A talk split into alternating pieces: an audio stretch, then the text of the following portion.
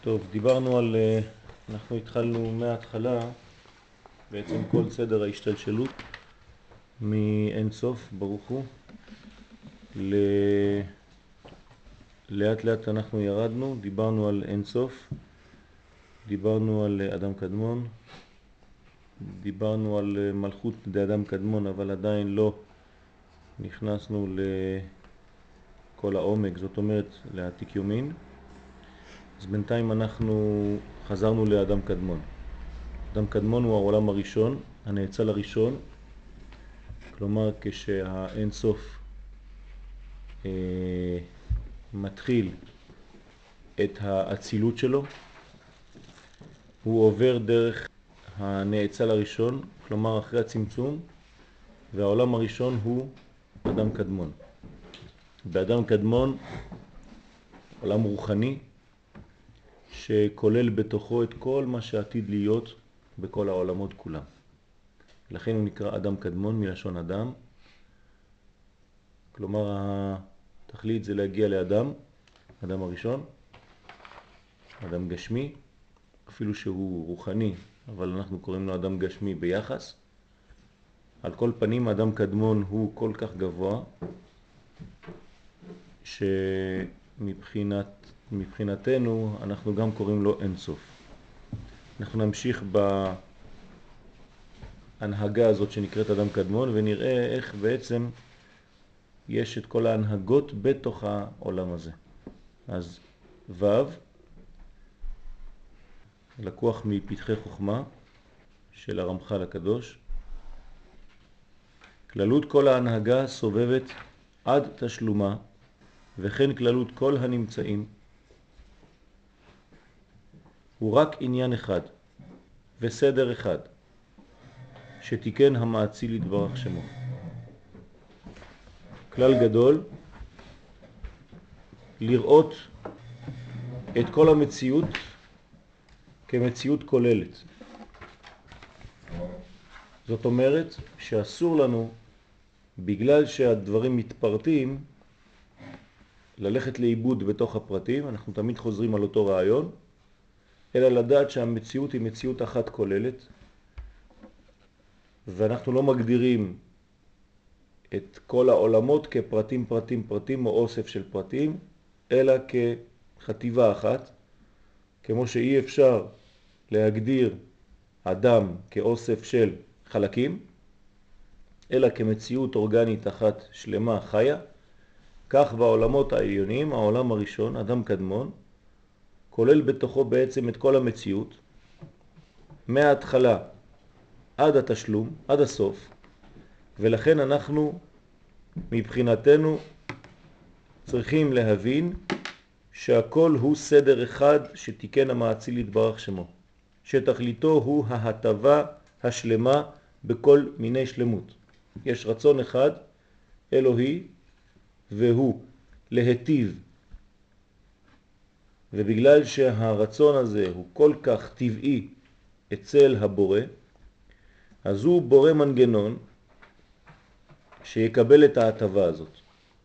אבל המחשבה היא מחשבה אחת, וכל הבריאה היא בריאה אחת.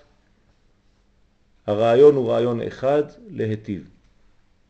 כלומר, הדבר הראשון, הבסיסי, מההתחלה ועד הסוף, שצריך להנהיג את כל העולם הזה, זה אהבה. אם אין אהבה, בלשון הקבלה נתינה, אהבה זה נתינה.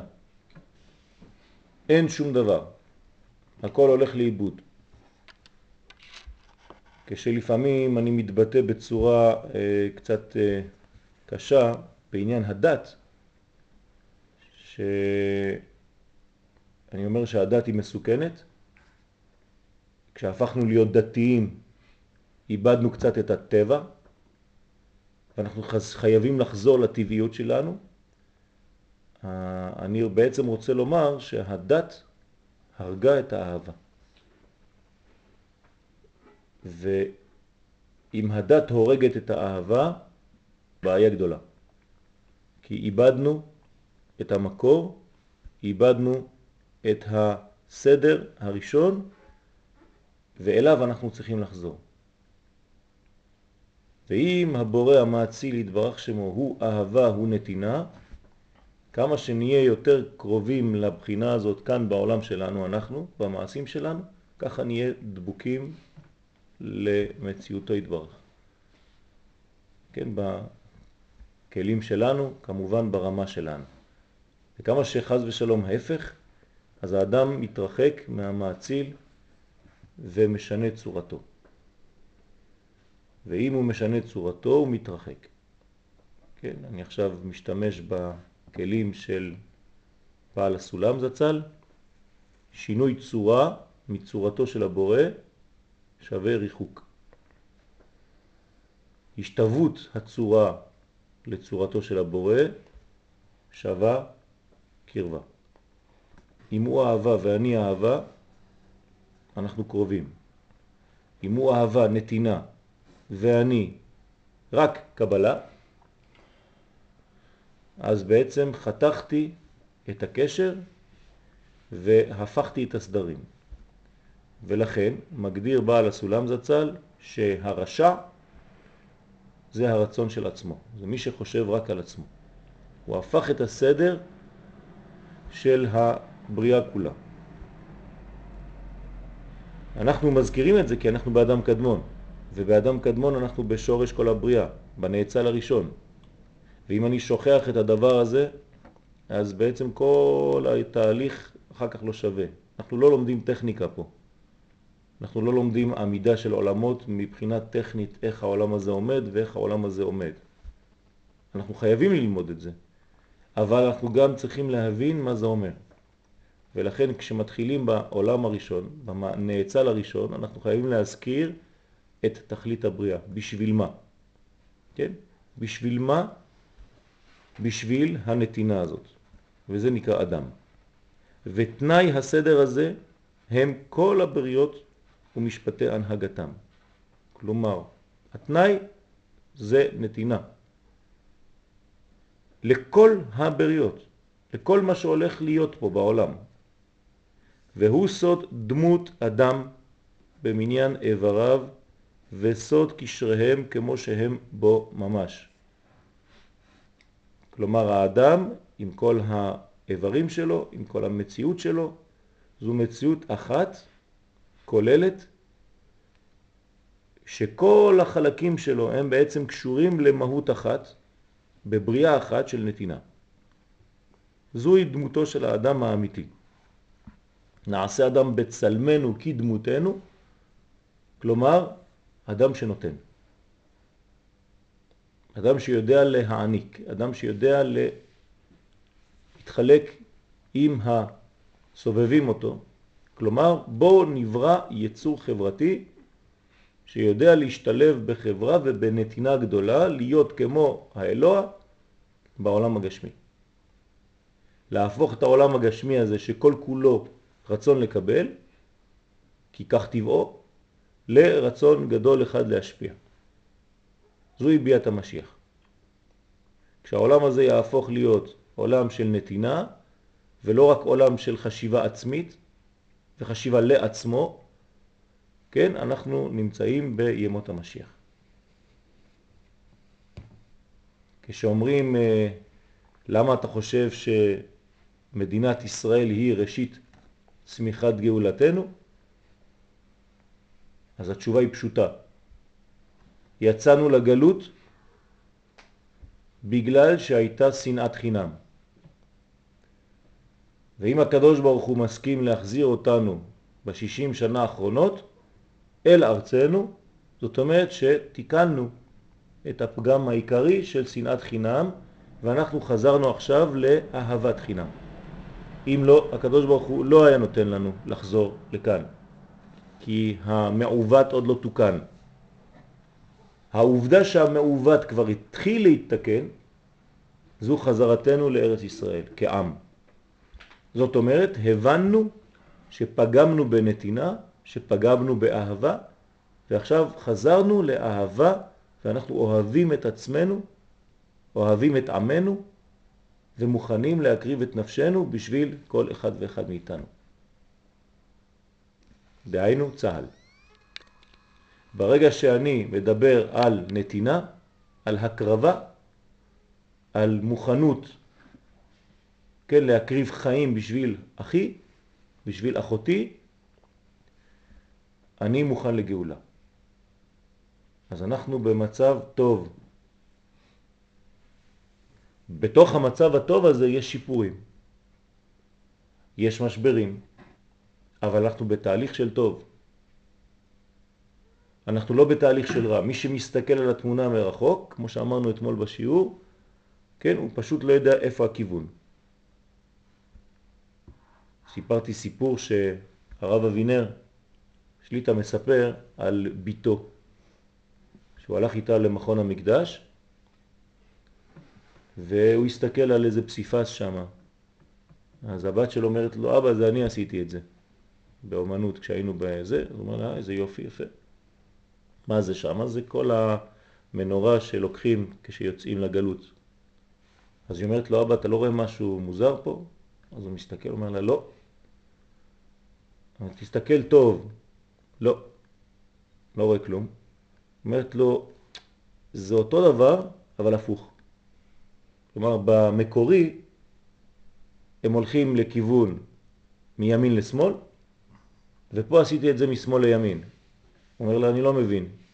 אומרת לו, אבא, זה אותו דבר. שם זה היה מירושלים לרומא, עכשיו זה מרומא לירושלים. מה השתנה? מי שלא יודע, מסתכל על אותה תמונה. רואה אנשים מרימים את המנורה, וכאילו, כביכול, יוצאים לגלות. אומרת לו, הכל בכיוון של הראייה שלך, אבא. וזה ממש שיעור לחיים. אם אתה יודע שיש לך משבר, אבל המשבר שלך הוא בתהליך של בנייה, אל תתלונן כמו אחד שעכשיו חז ושלום במשבר, אבל בכיוון של הריסה. גם כשאתה בונה את הבית שלך, אתה בהריסות. ומי שמצלם אותך מרחוק אומר, תראה, מסכן אלה, הבית שלהם הרוס. נכון, אבל אתה בתהליך בנייה. ואסור לנו ליפול למלכודת הזאת ולא לראות את הדברים בכיוון הנכון. תמיד לראות את הדברים האם הם בתהליך של בנייה או לא. אם אני מכין שמחה, אם אני בתהליך של שמחה, ואני דואג כאילו שאני בתהליך של חורבן, יש משהו משובש בראש שלי. יש אנשים מכינים שמחה והם כל כך דואגים לשמחה שזה הופך להיות עצבים וכעס והכל. מה, מה, מה אתה עושה? סך הכל אתה מכין שמחה. אל תשכח את זה. אז חזרנו לעצמנו, חזרנו לנתינה המקורית.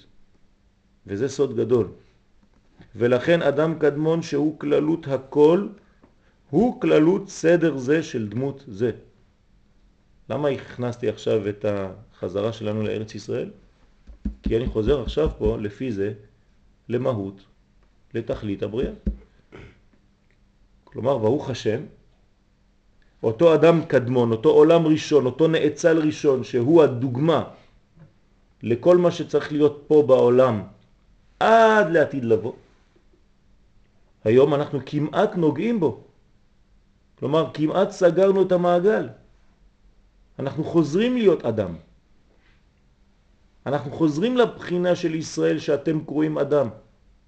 בגלל הכוח הזה של הנתינה, שחזרנו לאהבה הזאת, לאהבת חינם. נמצא שלא המציא המעציל יתברך שמו אלא מציאות אחד. כל מה שהוא עשה זה דבר אחד, שהוא סדר דמות אדם. זהו. אה, יש מיליארדים של פרטים בפנים, נכון? אבל אל תשכח את הכלל הגדול. אם אתה שוכח את הכלל ואתה מיד נשלח לתוך הפרטים שם, אתה הולך לאיבוד. דמות אדם זה דמות של נתינה. א', אחדות בתוך דם. זה אדם. אל תלך לאיבוד. זה א' בתוך דם. וכל מה שיש במציאות כולו ביחד, בין בבריות, בין בהנהגה, אינו אלא סוד דמות זה שלם. כלומר, אנחנו תמיד רק דבר אחד יש בראש, איך מגיעים, משיגים את דמות אדם. סוף מעשה במחשבה תחילה. מהי המחשבה תחילה? אדם. סוף מעשה צריך להגיע לשלב שנקרא אדם. ברגע שאנחנו מגיעים לאדם, אדם בגמטריה ארבעים וחמש, גאולה. גאולה בגמטריה ארבעים וחמש. ברגע שמגיעים לאדם, מגיעים לגאולה אוטומטית. זה לא משהו שונה. אתה רוצה גאולה, גאולה זה בגמטריה ארבעים וחמש, בדיוק כמו אדם. כלומר, כשתגיע לאדם, תגיע לגאולה. מה זה אדם? נתינה. אהבה. רצון להשפיע. שם נמצאת הגאולה. זהו. זו הגאולה. אז הקדוש ברוך הוא נותן לנו חינוך. מכין לנו את כל האפשרות לתת במציאות שלנו. אומר לנו תתחתן, תביא ילדים, תעשה כך וכך, תהיה בעצם בתהליך כל חייך של נתינה. זה חינוך. תבוא לחיות עם עם ישראל בארצו ותתחנך לתת. כשאתה נשוי אתה רק חושב על נתינה. כשאתה עם ילדים אתה חייב לחשוב רק על נתינה. וכו' וכו' וכו'. כל זה חינוך והכנה של האדם למציאות הגדולה הזאת של הנתינה הגדולה. אם אני נותן בחיי, אז אני מקבל, כן, בגלל שגם הוא נותן. או במילים אחרות, הקדוש ברוך הוא יכול לתת רק למי שנותן. מי שמקבל הפך את צורתו, אז הנותן לא יכול לתת למקבל, למרות מה שחושבים. זה לא בגלל שאני רוצה שאני מקבל, אלא זה בגלל שאני רוצה לתת שאני מקבל. תסתכלו על החשמל, עובד אותו דבר. זה לא בגלל שאני רוצה לקבל מאתיים וואט, שאני מקבל, אלא בגלל שאני רוצה לתת מאתיים. ולכן אני מקבל. אבל אם אני רק רוצה לקבל, אני לא מקבל שום דבר. כשאני נושם, זה בגלל שאני נושף שאני יכול לקבל נשימה. הכל הפוך. אם הייתי רק רוצה לשאוף אוויר, לא הייתי מקבל. הייתי נחנק מהאוויר שאני שואף. אבל בגלל שפיתחתי מנגנון טבעי אומנם, אבל שאני שואף ונושף כל רגע, בגלל זה אני גם יכול לקבל. וכו' וכו' וכו'. בכל הדברים הדבר הזה עובד, כי רק ככה זה עובד. אם אתה נותן צדקה, אתה תקבל שפע. אם אתה סוגר את ידיך, אתה לא תקבל שום דבר. אתה תחנק במה שתקבל, חס ושלום. אדם קדמון, אם כך, זה הרבה מעבר לסתם עולם. עוד עולם. אני יודע מתמטית שהנאצל הראשון נקרא אק, ואני בונה לי מנגנון כזה של סדר. זה טוב ויפה. אבל אנחנו צריכים לדעת גם מה זה אומר. ברוך אתה אדוני אלוהינו מלך העולם שהכל נהיה בדברו. אדם קדמון, מקור חיבורם של הנשמה והגוף. כן, כל מה שאמרנו מתבטא גם בדבר המאוד מאוד לכאורה פשוט הזה. נשמה וגוף. אתם יודעים איזה חסד יש ביניהם? רק נתינה. אם הם רבים, השם ישמור. כן? אם הם יודעים לתת, ברוך השם. האדם שלם, האדם מאוזן, האדם בריא. הנה שתי מידות יש. מידת הארת הפנים ומידת הסתר הפנים. ומהם נמשכים בהנהגה השלמות והחסרונות. כלומר, הארת הפנים זה שלמות, והסתר פנים זה חיסרון. ובנבראים הנשמה והגוף. זה מה שמקביל. ובשלוט הנשמה ישלטו השלמויות, כפי מה שישליטו בני האדם את הנשמה. הנשמה טבעה היא נתינה, כי היא חלק אלוה ממעל ממש. כלומר, במציאות שלנו, מי הוא המקבל ומי הוא הנותן? הנשמה היא המקבלת והנותנת, והגוף יש לו יותר, כן, נטייה רק לקבל, ולא כל כך לתת. אז אני ונשמתי זה כמו רוכב על סוס. הרוכב הוא הנשמה והסוס הוא הגוף. מי שמשליט את הסוס על הרוכב, אז הסוס מדריך אותו לאן שבא לו. אל תהיו כסוס, כפרד. כלומר, הנשמה צריכה להיות שולטת על הגוף. הרוכב צריך להדריך את הסוס שלו. מה שפיתח העולם המודרני זה להיות סוס מדריך את הרוכב. כלומר, בא לי. אם לגוף בא משהו, אז הנשמה צריכה להישמע לרצונותיו של הגוף ולעשות מה שהוא רוצה. וזהו, בלי לעשות חשבון. לזה קוראים טבעיות. אנחנו לא קוראים לזה טבעיות. זה הפך מהטבע. הטבע שלנו זה חזרה לטבע האלוהי שבתוכנו. זה נקרא לחזור לטבע. לא ללכת ערומים ברחוב. לחזור לטבעיות האמיתית שלנו. כלומר, שהנשמה היא בעל הבית, והגוף הוא רק אמצעי בשביל הנשמה כדי להדריך ולעשות להתקדם במציאות הגשמית. בלי לזלזל בגוף כמובן. ובשלוט הגוף ישלטו החסרונות. אתה רוצה להיות חסר? תן לגוף שלך לשלוט. אתה רוצה להיות שלם? תן לנשמה שלך לשלוט. אז אם הגוף שולט, אז תהיה הנהגה בהסתר הפנים, כפי מה שהשליטו בני האדם את הגוף. אדם שהוא גופני בלבד, אז הוא לא רואה. הוא לא רואה. יש לו מנגנון שמסתיר, שלא מאפשר לו לראות את המציאות כפי שהיא באמת. אתמול התקשרה אליי עיתונאית מבוסטון, שם בארצות הברית, אז היא אומרת לי, איפה אתם גרים? כן, כי יש לי איזו תערוכה שם, בעזרת השם, שבוע הבא. אז היא מראיינת אותי ושואלת אותי, איפה אתם גרים? אמרתי לה, במדבר. אז היא אומרת לי, מה במדבר? אמרתי לה, כן, אנחנו גרים במדבר. אין לנו את החיסרון שיש לכם. ככה אמרתי לה. אז יש, מה, מה החיסרון? לנו יש הכל.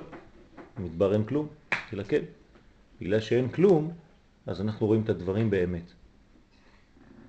אתם יש לכם כל כך הרבה מסביב לעיניים, שהעיניים שלכם כבר לא רואים את המציאות כמו שהיא. אתם רואים רק לבושים. אז לקח לה איזה רבע שעה ככה להבין לאט לאט מה, על מה אני מדבר. כן, אז זה בדיוק מה שקורה. כשיש יותר מדי ראייה חיצונית, אז הראייה הפנימית היא בהסתר. אתה לא יכול לראות דברים שמעבר. אז אמרתי לה, פה אנחנו לומדים לראות מה שאתם לא שומעים, לשמוע מה שאתם לא רואים. כן, אפילו הפכתי את, את, את החושים. כן? רואים את הקולות. אני, אני, אני לא מבינה, תסביר לי קצת יותר, מה אני לא רואה שאתה רואה. אמרתי לו, זה אנחנו צריכים להתפגש. אבל כדי להסביר את, את, את הדבר הזה, כן? פשוט מאוד, כשאתה מסתכל על הדברים בהקשרם הפנימי, אתה רואה את הדברים בצורה אחרת. אתה רואה את השלמות. כשאתה מסתכל על החיצוניות, אתה רואה רק פרטים, חלק, לבוש של הדבר, אבל לא הדבר עצמו. ובסדר ההדרגה, הנה נבחין תחילה שתי המידות, כל אחת בפני עצמה, לפי העניין החקוק בחוקם. והם הקו והרשימו. כלומר, עכשיו יש תרגום של מה שאמרתי, במונחים של קבלה. הקו והרשימו. שניהם מקבילים לנשמה ולגוף. ואחר כך נבחין התחברם והתרכבם, כלומר הרכבתם, חיבורם, להיות השלמות מעביר את החסרונות. כלומר, כמה שיותר שלמות, כמה שאני דוחה את החושך, דוחה את החיסרון. כשאני משיג שלמות, אני גם כן בורח מהחיסרון, או משלים אותו, ליתר דיוק. מה זה צדקה? זה השלמת החסרונות. זה פשוט, זה חזרה לסדר המקורי, מלשון צדק. כשאתה עושה צדק חברתי, אז אתה בעצם משלים את החורים שיש בעולם. הקדוש ברוך הוא ברא עולם עם חורים, ונתן לנו אפשרות, כן, לסתום את החורים. כדי לסתום את החורים אתה גם צריך לחפור אולי בעירות. זה לפתוח, אבל זה לא חור, זה בער. ועל ידי שאתה קורא את הבאר, אתה בעצם משלים את החסר אצל השני, אז אתה עושה צדק. אז הצדקה היא לשון צדק. כלומר, חזרה לסדר האלוהי הראשון שהקדוש ברוך הוא נותן לכל אחד מה שהוא צריך. רק לפעמים זה עובר דרכי כדי להגיע אליו, אבל זה לא שלי. אתה חושב שאתמול בלילה נתת עשרים שקל למי שנכנס ודפק לך בדלת, נתת משלך?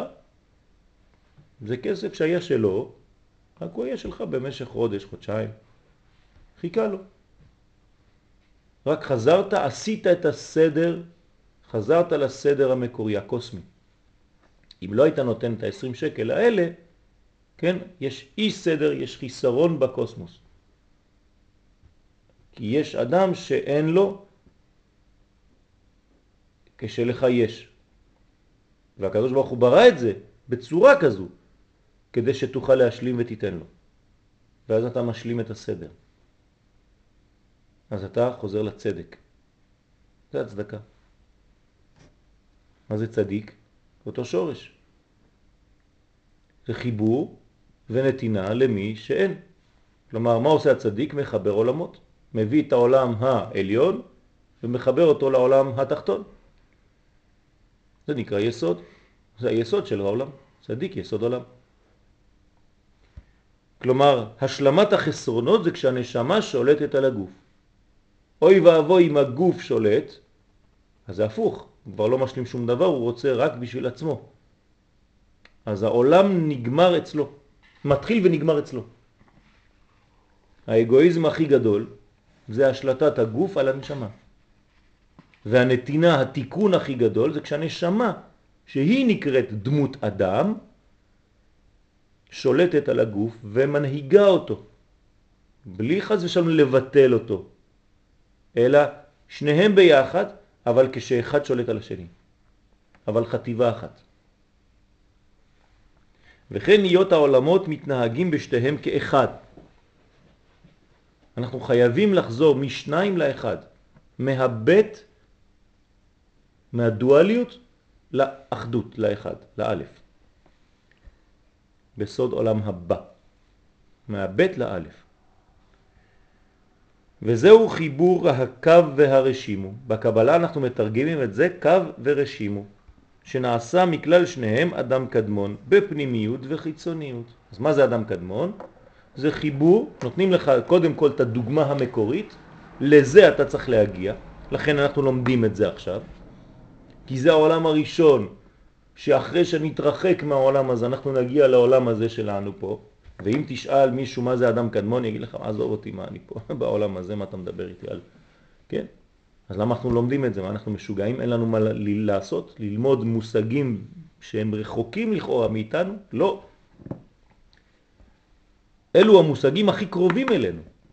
וככל שנתקרב אליהם, ונחיה לפי המושגים האלה, כך נתקן את העולם. כלומר, הקדוש ברוך הוא, כשהוא בורא את העולם, הוא בורא קודם כל דוגמה. הדוגמה נקראת אדם קדמון. הנה רבותיי, לזה אתם צריכים להגיע.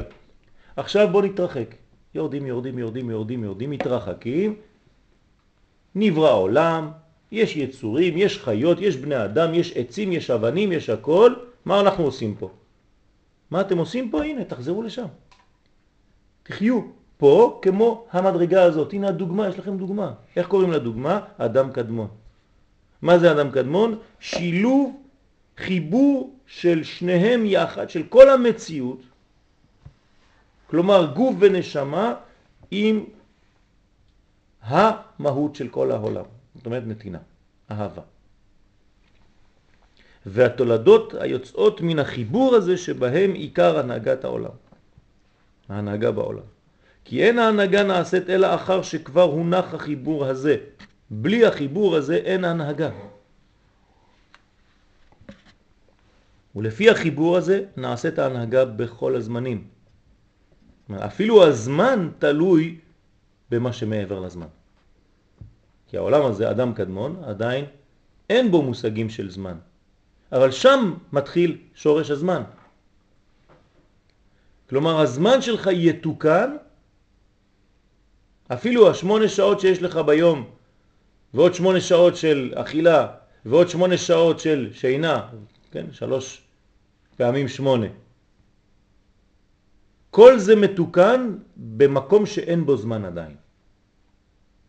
מה שמעבר לזמן הוא בתוך הזמן. יש בפרשת נוח סוד גדול מאוד.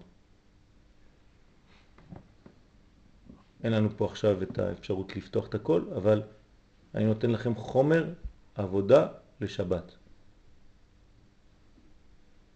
אם תשימו לב, תקראו את הפסוקים ותראו כל פעם את הזמן שבו מתחיל המבול. תשימו לב לחודשים ותראו תמיד רש"י שמה. מי שמסתכל על רש"י אומר, לא יודע מה קרה לרש"י השבוע, כל פעם הוא מתחיל את החשבון מחודש אחר.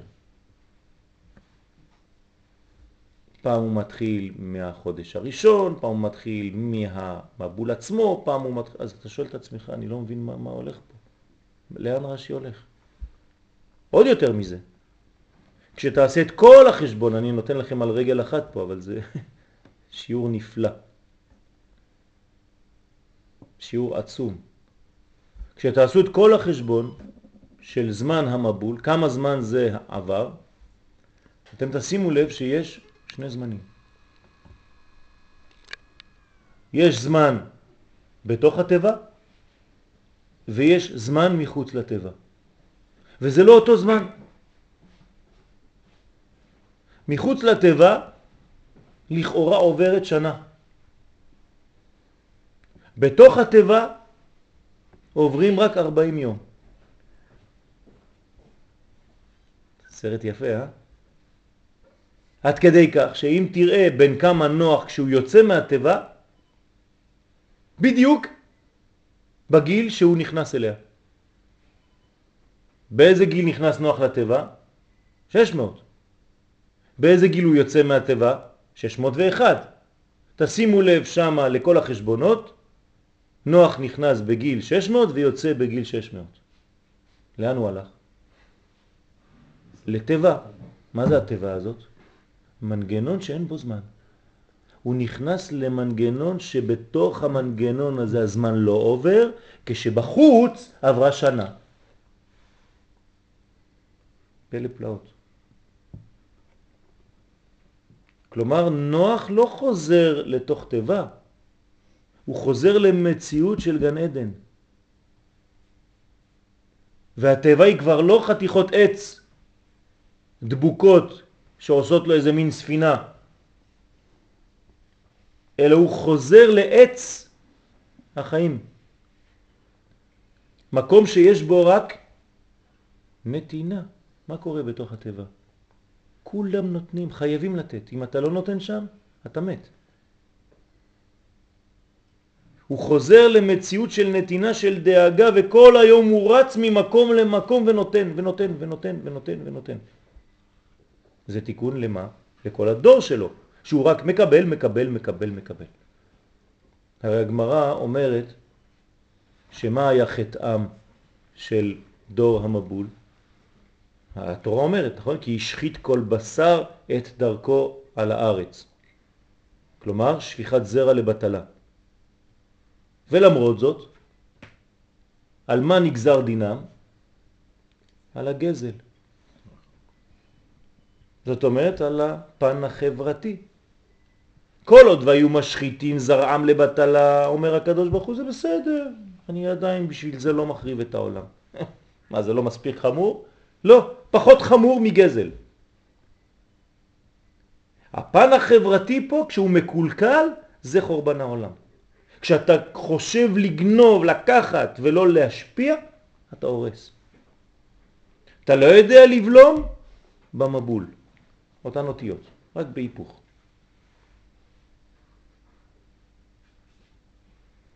אדם שבולם מונע מבול. איך אתה בולם? אתה בולם את הרצונות לקבל שלך, לעצמך, והופך אותם לרצון להשפיע. אתה הופך להיות נוח לבריות. ואז אתה חוזר למציאות של בניין, של חיים. אותו דבר כאן. הזמנים, כן, מונהגים ממקום שהוא מעבר לזמן, שהוא קודם לזמן. באדם קדמון שאין בו זמן, משם אני מתחיל את מרכז הבקרה שלי לכל הזמנים שעוד מעט יהיו. רק שבזמן אחד תהיה מצד התגבר יותר הקו והפנימיות, ובזמן אחר מצד התגבר יותר הכלים. אז יש זמנים שהגוף שולט, שהכלים שולטים, ויש זמנים שהפנימיות שולטת, הנשמה. אך הכל בחיבור שתי הנהגות כנן. לא להבדיל ביניהם, אל תתנזר, אל תברח למציאות שהיא לא מציאות אידיאלית. גם מסכת נזיר היא לא מציאות אידיאלית. אנחנו לא צריכים להגיע לנזירות. זה דבר שהוא נקודתי, זמני, מוגבל בזמן. הנזיר זה דבר שהוא מוגבל בזמן. זה אדם שרוצה זמנית להתעלות למדרגה הרוחנית, אבל גם על זה הוא צריך לשלם קורבן כשהוא חוזר. אומרים לו, רגע, רגע, ברחת מהמציאות, אתה חושב שזה ככה? אתה צריך לחזור למדרגה האמיתית של העולם הזה. כן? כלומר, אנחנו לא דוגלים בדבר הזה. אלא אם כן, הקדוש ברוך הוא, הוא החליט מבטן שאתה נזיר, זה משהו אחר. אבל אתה, כשאתה רוצה בעצמך להיות נזיר, זה משהו אחר. זו לא מציאות אידיאלית.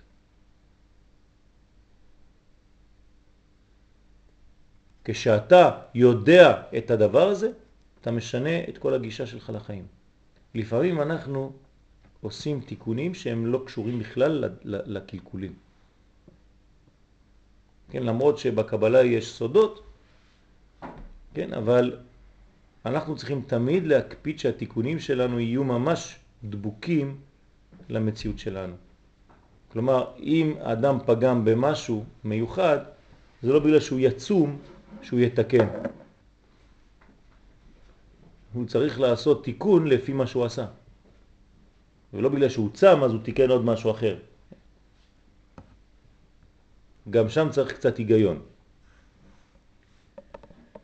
ואלה התולדות הם ענפי אדם קדמון, שכולם יוצאים אחר שכבר נתחברו הפנימיות והחיצוניות. כן? זה, זה הסוד, חיבור הפנימיות והחיצוניות. אם היינו יכולים לה, להפיץ את, ה, את הסוד הזה, זה, זה מה שבונה את הגאולה שלנו, תורת ארץ ישראל. מה זה תורת ארץ ישראל? זוהר הקדוש. תורת ארץ ישראל זה לימוד הזוהר. אבל בסדר, לימוד הזוהר הוא קשה. הוא חתום, הוא סתום. אז תלמד רב קוק. רב קוק זה זוהר מופשט. זה זוהר בקומת אדם, ברמתו של אדם. כן, יש לו רק ספר אחד לרב קוק, ועל כל מה שהוא כותב. כתבי אריזל והזוהר הקדוש. הכל לקוח משם. רק הוא מתרגם את זה למילים אחרות. זוהי תורת ארץ ישראל, שמשלבת נשמה בתוך גוף. וההפרש ביניהם שליטת זה או זה. אז צריך להיזהר ולדעת איך אנחנו מתקדמים בחטיבה אחת. למרות שיש שניים, לא להפריד ביניהם. מי שמפריד ביניהם הופך להיות שניים. זה נקרא בית המה. בהמה. אני רוצה להיות א' דם, אדם. כלומר אני חוזר למציאות המקורית שמשלבת ומחברת נשמה בתוך גוף, כשהנשמה שולטת על הגוף ומדריכה אותו. אז תשמע על הקול הפנימי שלך ותוביל את כל החיצוני שלך מכוחו של הפנימי הזה. ואז תלך בדרך החיים. תחזור לעץ החיים. הגוף פה מקביל לרשימו. כן. לרשימו במובן הזה הוא יותר, יותר עמוק מהקו. הוא קדם לו. נכון. גם הגוף קודם לנשמה בהתגלות. זה הפוך פה בגילוי, הקו קדם לרשימו, הוא קודם לרשימו בגילוי שלו, הקו מגלה את הרשימו. הרשימו זה כאילו החיסרון, זה הגוף. נכון, אבל זה, זה בשורש, בשורש, העליון, הגוף יותר גבוה מהנשמה.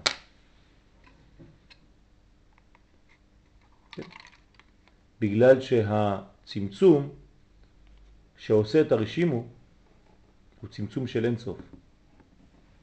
מה שהקו נכנס לתוך הרשימו זה קו שהוא מהסובב הראשון, מהאין סוף הסובב. כלומר, אפילו הכניסה של הקו לתוך הרשימו היא ממקום יותר נמוך מהצמצום של הרשימו עצמו. זה אומר שבמציאות גדולה מאוד, כן, הגוף הוא חשוב מאוד. חשוב מאוד. שורשו הרבה יותר גבוה. נכון? דרך אגב, מי שולט על מי? מי שולט על מי? הרי הנשמה שלנו, כן, מוגבלת למה? לגוף. זאת אומרת שמי שולט על מי? הגוף. הוא מחליט כמה. נכון? מצד האמת, כן, הכלים מגבילים את הנשמה מלהתפשט. זאת אומרת שהוא בעל הבית. הוא אומר לנשמה, רגע, רגע, רגע, אני מחליט כמה. לפי המידות שלי, גוף, כך הנשמה תיכנס. אז זה נותן פה מעמד לגוף שהוא גבוה מאוד. כשאנחנו אומרים אשתו כגופו, מתחיל להפחיד. על מה אנחנו מדברים? אותו דבר. למה כתוב שלעתיד לבוא האישה נקראת עתרת בעלה? כי היא הרבה יותר גבוהה בשורש מהגבר עצמו. ולכן היא הופכת להיות עתרת. כלומר, עתרה על ראשו, כלומר, מגלה את המציאות האמיתית המקורית של העתיד לבוא. כן, הכוח הנשי הוא הכוח השולט.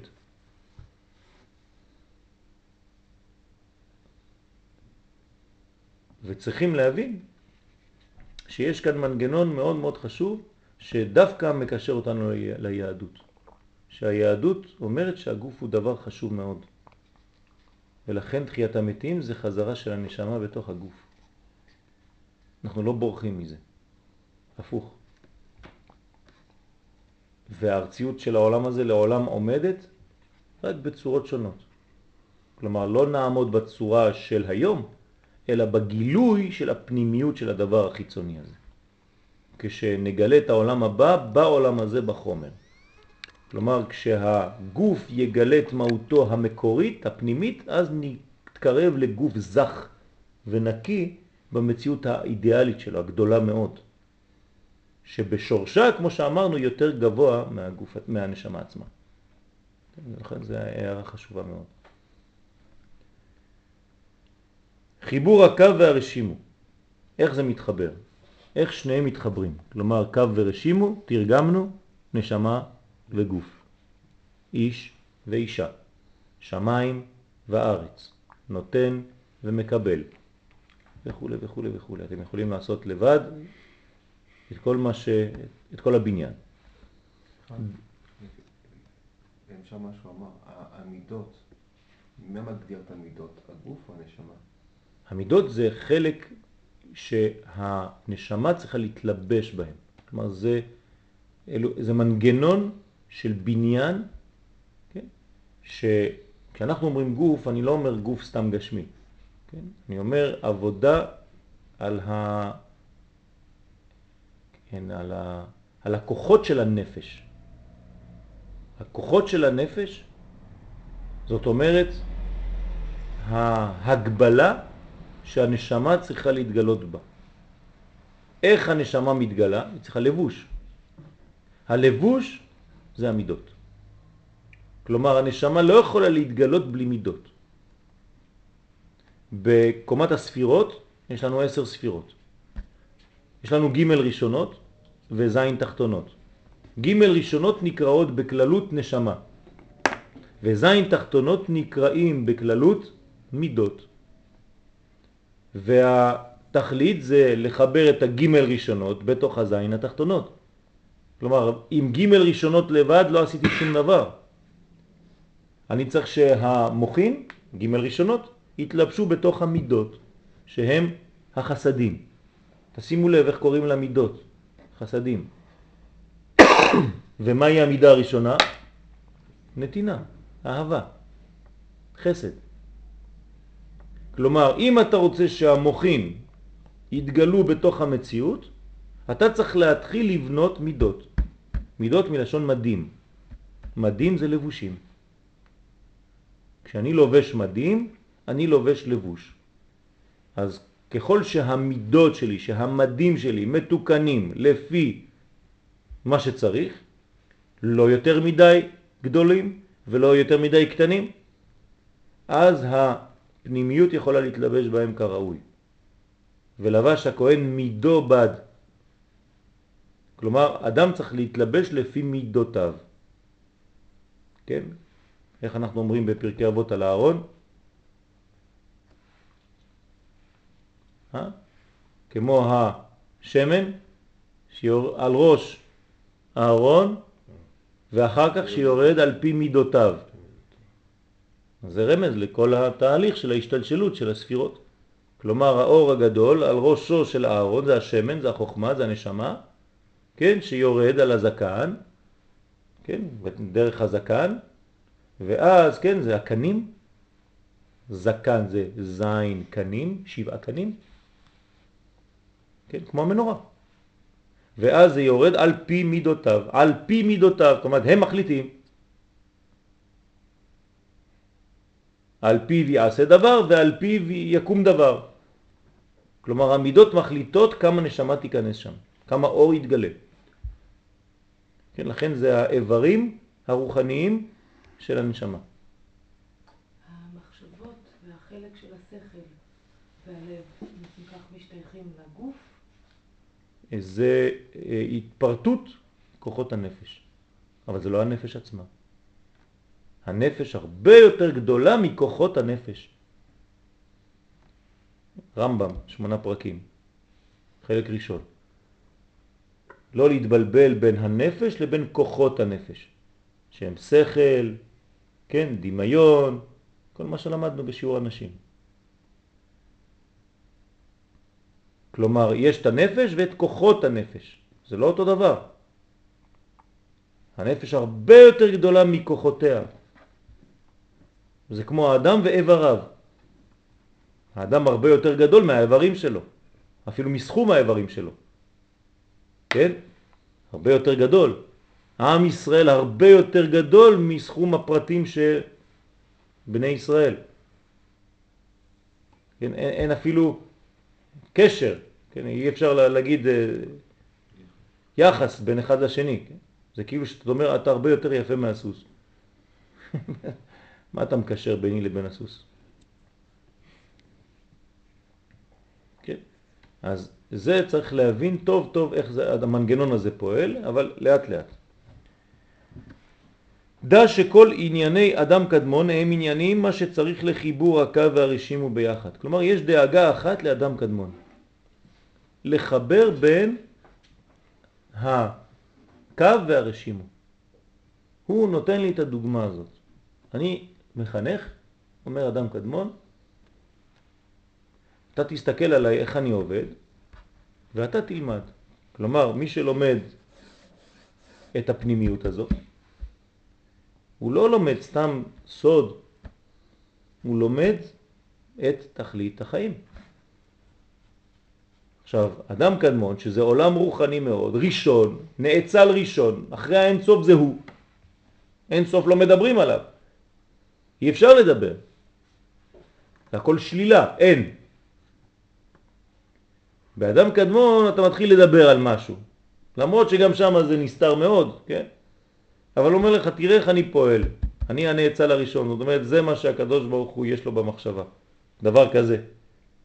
תנסה. תעשה חיקוי של הדבר הזה, עד שתהפוך להיות גם כן אותו עניין. מה עושה אדם קדמון? מחבר, יש לו דאגה אחת, לחבר את הקו והרשימו ביחד. אני מתרגם, הדאגה שלנו כל היום זה לחבר את הנשמה והגוף. זה מה שאתה צריך לדאוג כל היום. וכל פעם שאתה מנתק אחד מהשני, אתה בחטא. אתה מחטיא את המטרה. וכל רגע שאתה מחבר בין שניהם, אתה מקדם את תהליך הגאולה. כלומר, כל פעולה, כל מחשבה, כל מה שאני עושה, כל רגע, צריך להיות רק בדאגה אחת, לחבר את הנשמה עם הגוף. כשהנשמה יוצאת מהגוף, מתנתקת מהגוף, כשהגוף הוא לא בנוי בבניין של שלמות, האדם הזה חז ושלום הוא בקטע של חולי נפשי. נתתי לכם את הדוגמה הזאת, אני תמיד חוזר עליה, כן, של מורי ורבי, שכשאדם הולך בדרך וכלב נובח והוא קופץ לכביש והוא נדרס, כן, אז האדם הזה יתנהג כמו רשע באותו קטע. למה? כי הוא פחד מהכלב, ובגלל שהוא פחד מהכלב, הוא איבד את השלמות האדמית שבו, והרגש שלו שלט על כל השאר, עד כדי כך שהוא קפץ לכביש. זאת אומרת, הוא, אין לו כבר היגיון, אין לו כבר שכל באותו רגע, באותו קטע, עד כדי כך שהוא נדרס חז ושלום. אבל אם אתה נשאר בשלמות כל רגע, אז הכלב בא, תכניס לו את היד שלך לתוך הגרון. וזהו. תיתן לו בעיטה, הוא יברח. אבל אם אתה מתחיל להתפרד, כן? אתה הופך להיות פרטים, פרטים, פרטים, אתה הופך להיות, כן, בסרט מצויר אפשר להמחיש את זה. כשאתה פוחד, אתה הופך להיות חלקים, חלקים, היד הולכת לשם, כן? ומה נשאר מול הכלב? חתיכת בשר שרץ לבד. אבל אם אתה מופיע כאדם מול הכלב הזה, הוא לא יכול להופיע בכלל מולך. תחנוק אותו. אתה תרוץ אחריו. אתה תראה שהוא יברח. הוא יעצור, יגיד, רגע, פה יש לי עסק עם משוגע. בדרך כלל אני רץ. אני רואה שהוא מתחיל לרוץ אחריי, הכלב עושה ריברס מיד, ובורח. תנסו את זה פעם. עכשיו אפשר הרבה לנסות בכפר. דברים האלה.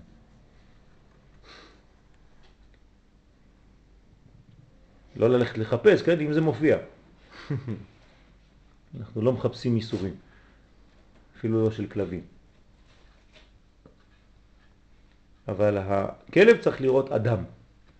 כשבעלי החיים רואים אדם, הם פוחדים. אדם הראשון היה כל כך גבוה, שכל בעלי החיים היו פוחדים ממנו.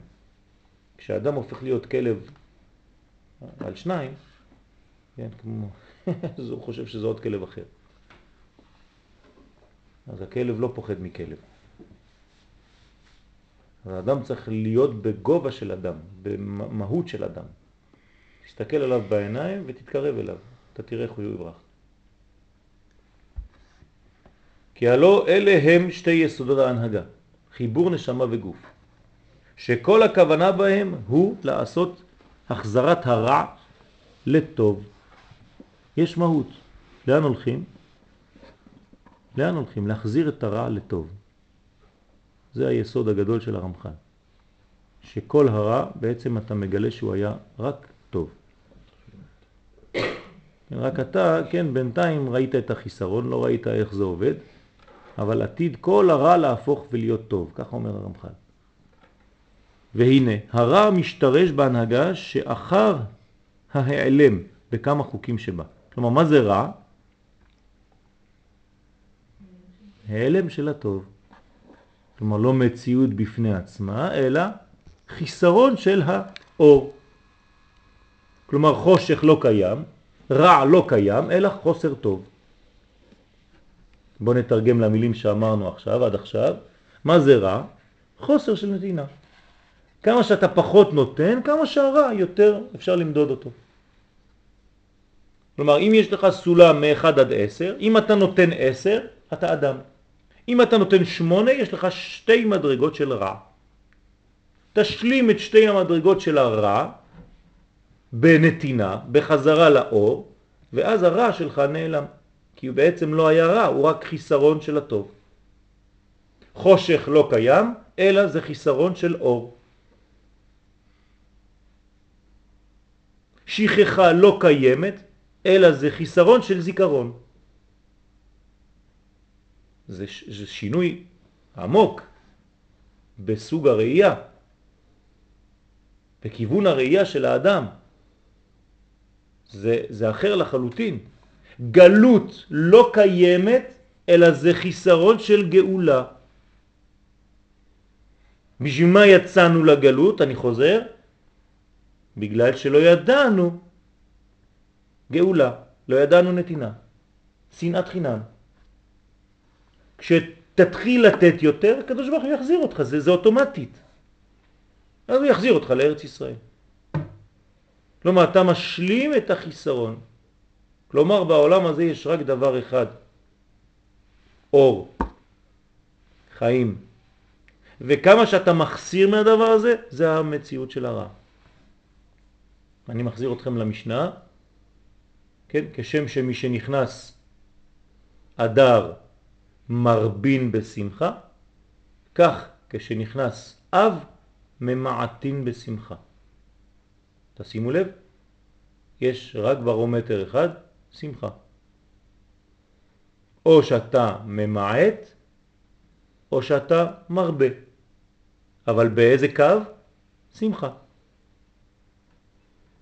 כלומר, יש רק דבר אחד בחיים שלנו, שמחה. אבל לפעמים אתה מוריד מהווליום של השמחה, לפעמים אתה מגביר בווליום של השמחה.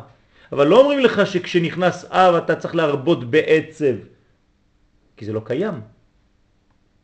אתה רק ממעיט בכוחה של השמחה.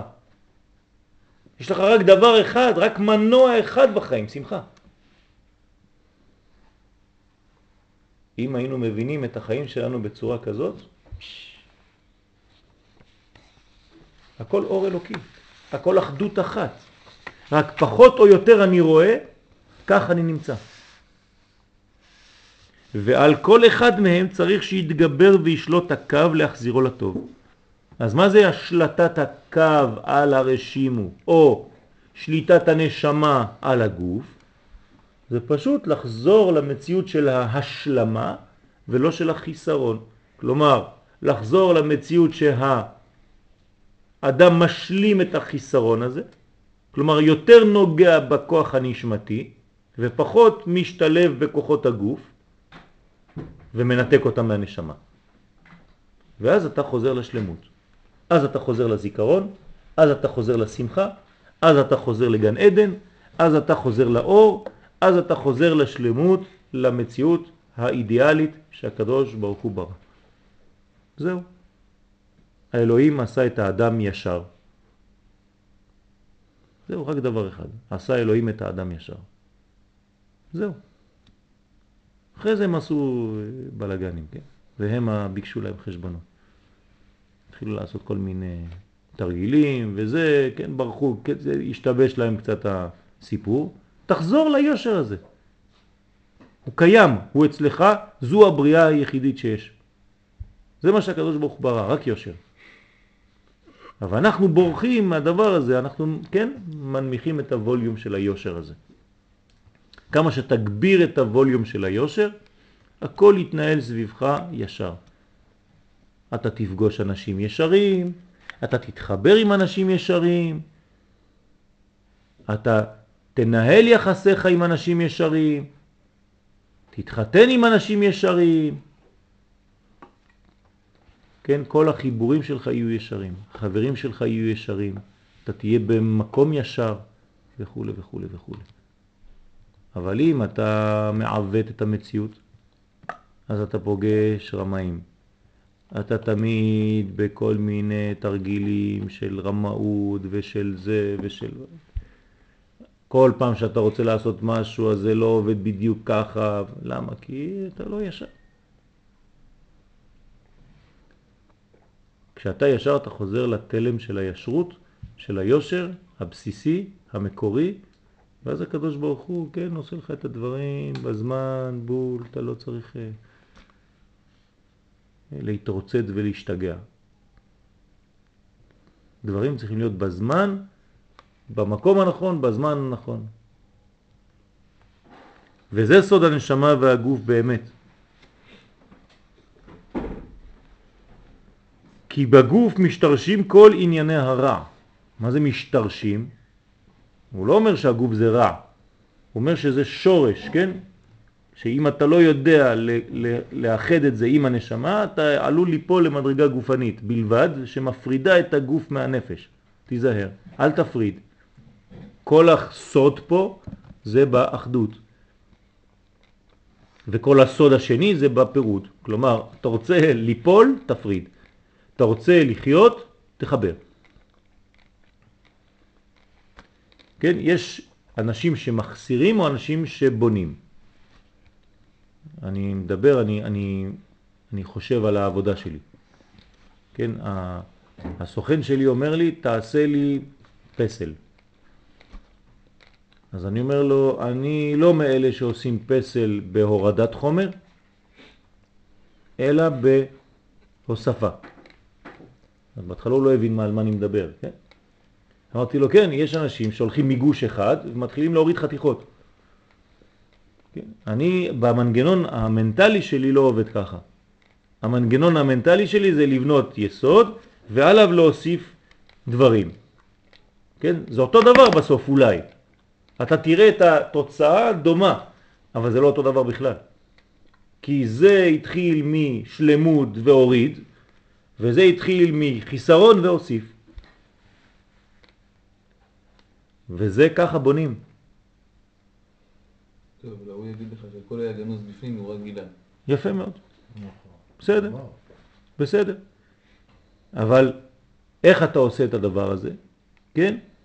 או שאתה מוריד את מה שמיותר, ופה אתה כבר מכניס שיש דבר מיותר, או שאתה מתחיל לבנות ואז שום דבר לא מיותר, כי כל מה שאתה מוסיף זה דבר שהוא שייך. זה נכון, שניהם יכולים. יש שתי שיטות ביהדות, או סור מרע, או עשה טוב. והאמת, כן, שיש מנגנונים שמתאימים יותר לסוג של בני אדם, ויש מנגנונים אחרים שמתאימים יותר לסוג אחר של בני אדם. יש אנשים שהם מטפלים בעשה טוב, זה החסידות. ויש אנשים שיותר מתאים להם סור מרע, זה השיטה השנייה, כן? יהודה ויוסף. מה? יהודה ויוסף. למה יהודה ויוסף?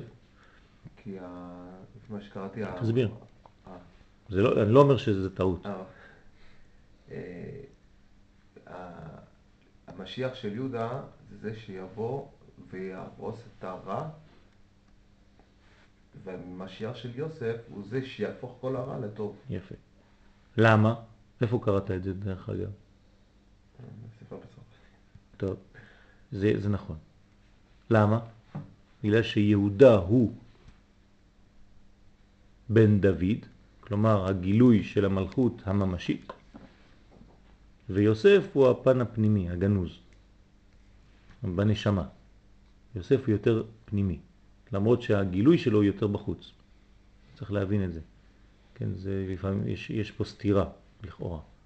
כן, משיח בן דוד יותר חיצוני ממשיח בן יוסף, למרות שיהודה, כן, הוא הפן הדתי במרכאות, ויוסף הוא ה... זה חיבור... כן? משיח בן דוד זה חיבור שיבוא מאהבה, לא מכפייה. אצל? משיח בן דוד. משיח בסוף. אנשים ירצו להידבק במשיח, זה לא שהמשיח צריך לכפות על העולם את שליטתו. למרות שזה השלב הראשון. למה? הרי כתוב ש... תפה וכופה. בן יוסף. השלב הראשון זה כפייה. כן. כן, ובסוף אני אומר... זה מה שאני אומר, בסוף זה השלב הראשון, אבל זה כבר יהודה. גם ביהודה יש כפייה בהתחלה. וכופה את כל העולם להילך בתורה וזה, נכון? מה אמרת? לא כתוב שיבוא בן יוסף ואחר כך כאילו ימות ו...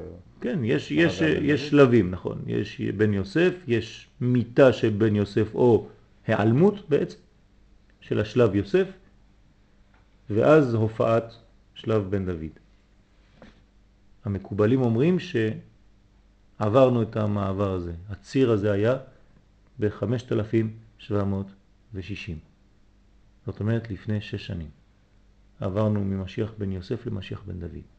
כך אומרים המקובלים.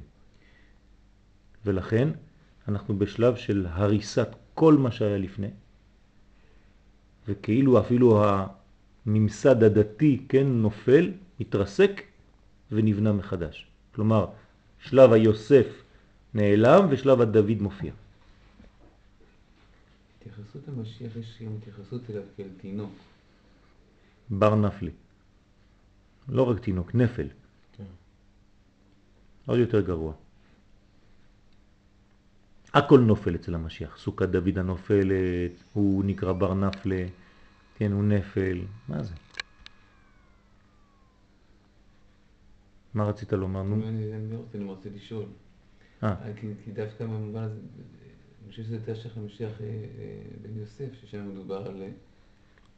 על הגילוי הזה כתינוק, במקום דווקא התמים יותר, התמי יותר. נכון, יש תמימות, אבל יש מלכות. משיח זה מלכות, מלכות זה דבר שהוא דין. יש כוח בגאולה. גאולה זה מידת הגבורה. זה גבורה גדולה.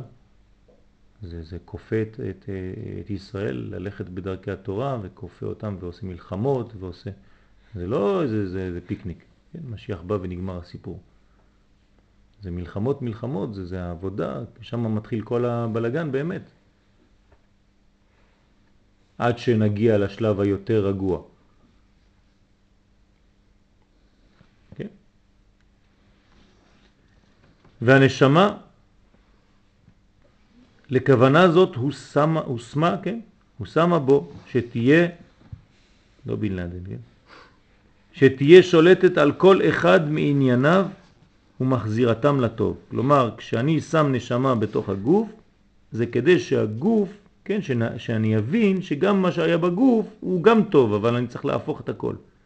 כלומר, הנשמה בתוך גוף זו ראייה פנימית שאומרת לגוף, אתה טוב, רק אתה לא יודע להשתמש. כמו נשמה וגוף, תתרגמו לכם רב גדול ותלמידים, כמו נשמה וגוף, זה אותו דבר. אז כשיבוא רב גדול בעם ישראל, יגיד לישראל, אתם טובים. לא כמו שאמרו לכם ושברו אתכם במשך כל הדורות, אתם רעים, אתם לא מסוגלים לגאולה, אף פעם לא תהיה לכם גאולה, תראה למה אתה דומה, שם ירחם. בטוח שהמשיח לא יבוא בדור כזה. מה אתה מקטרג על הגאולה, חס ושלום? ככה מקטרגים על הגאולה של עם ישראל? הפוך. אתה דור טוב, אתה עם ישראל טוב, אתם טובים, אתם פשוט... כן, זה הנשמה שמגלה את הטוב שבתוך הגוף. בשביל זה אומר הרמחל, שמו את הנשמה שתהיה שולטת על כל אחד מענייניו ומחזירתם לטוב. כלומר, נותנת לו אפשרות לראות את הטוב שיש בו ומחזירה אותו. לא לשבור אותו עוד יותר ולהתנתק ממנו ולהגיד כאילו הנשמה אומרת אני טובה ואתה כלום. לא, אין דבר כזה אני ואתה. אני עכשיו נכנס בתוך כדי להפוך את כל המציאות הגופנית למציאות נשמתית. שהכל ייראה באור הגדול הזה. לא להגיד לגוף אתה לא טוב.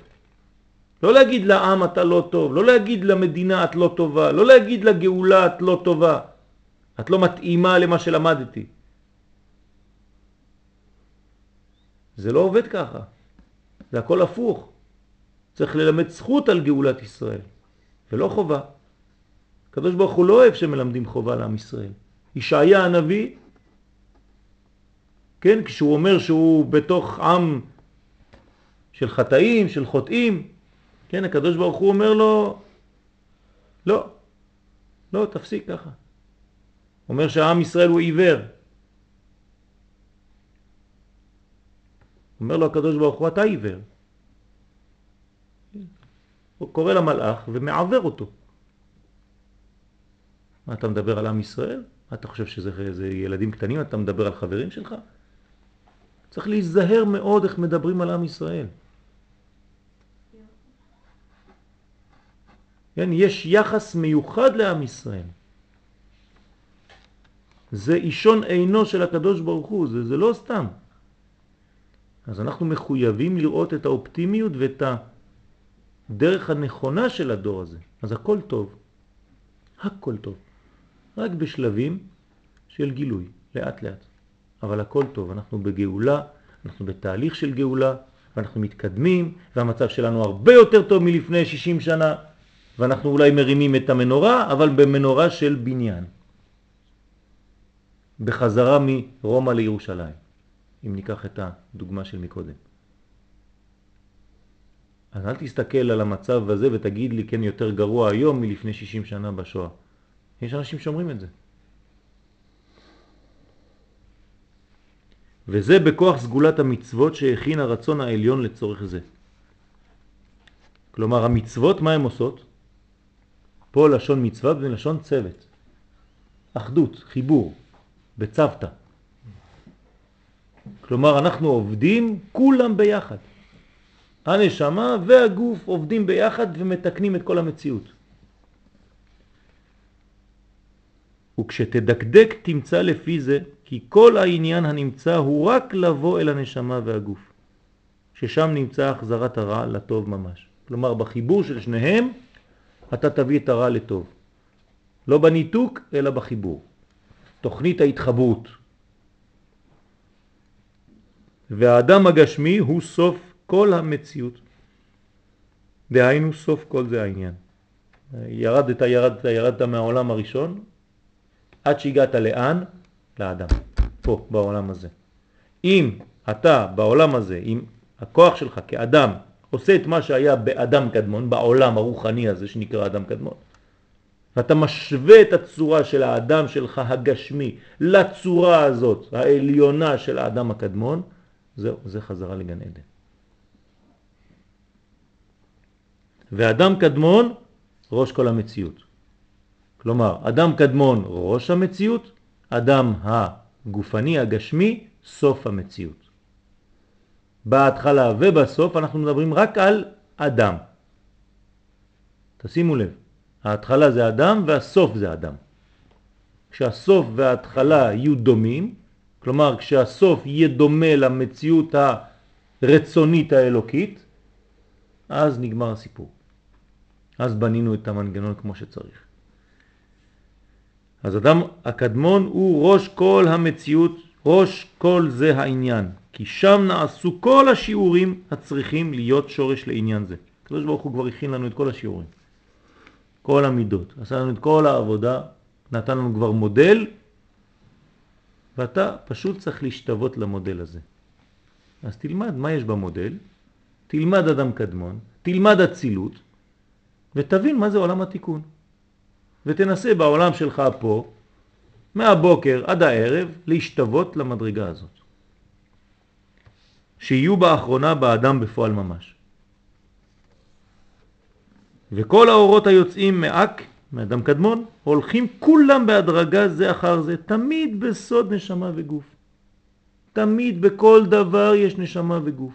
וזה משתלשל ויורד, יורד, יורד, ומתגשם יותר, אבל תמיד בסוד נשמה וגוף. עד שיוצאים אלה השניים למטה במקומם. כלומר, בעולם הזה יש לי נשמה וגוף, ובכל חלק אני יכול להפריד או להבדיל ליתר דיוק נשמה מגוף, אבל תיזהר תמיד לא להפריד ביניהם, אלא לחבר אותם כדי שתהיה מציאות אחת שלמה, שהיא מזכירה לך, כן, מחזירה אותך למציאות של אדם קדמון. עיגולים? עיגולים. אם ההתחלה היא בעצם גם הסוף, בגלל זה זה חייב להיות עיגול. זה בסדר מעגלי, כן? כתוב שסוף היושר להתעגל. זה נכון מה שאת אומרת. כלומר, יש, יש דבר כזה שהיושר הופך להיות עיגול בסוף. בסוף התהליך היושר הופך להיות עיגול. פעם אמרתי את זה באיזה שיעור, פיתחנו איזה שיעור, והייתה שם איזה אה, פרופסורית של מתמטיקה.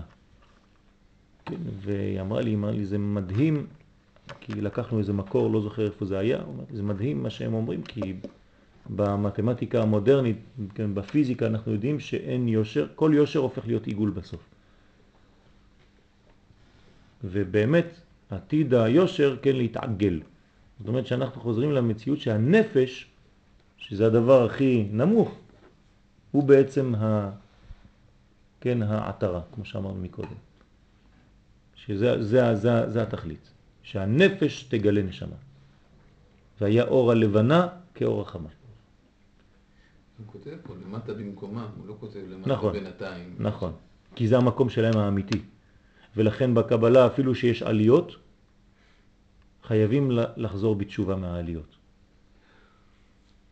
כן? יעשה תשובה וישוב. כך אומר הרמב"ם. פעמיים תשובה.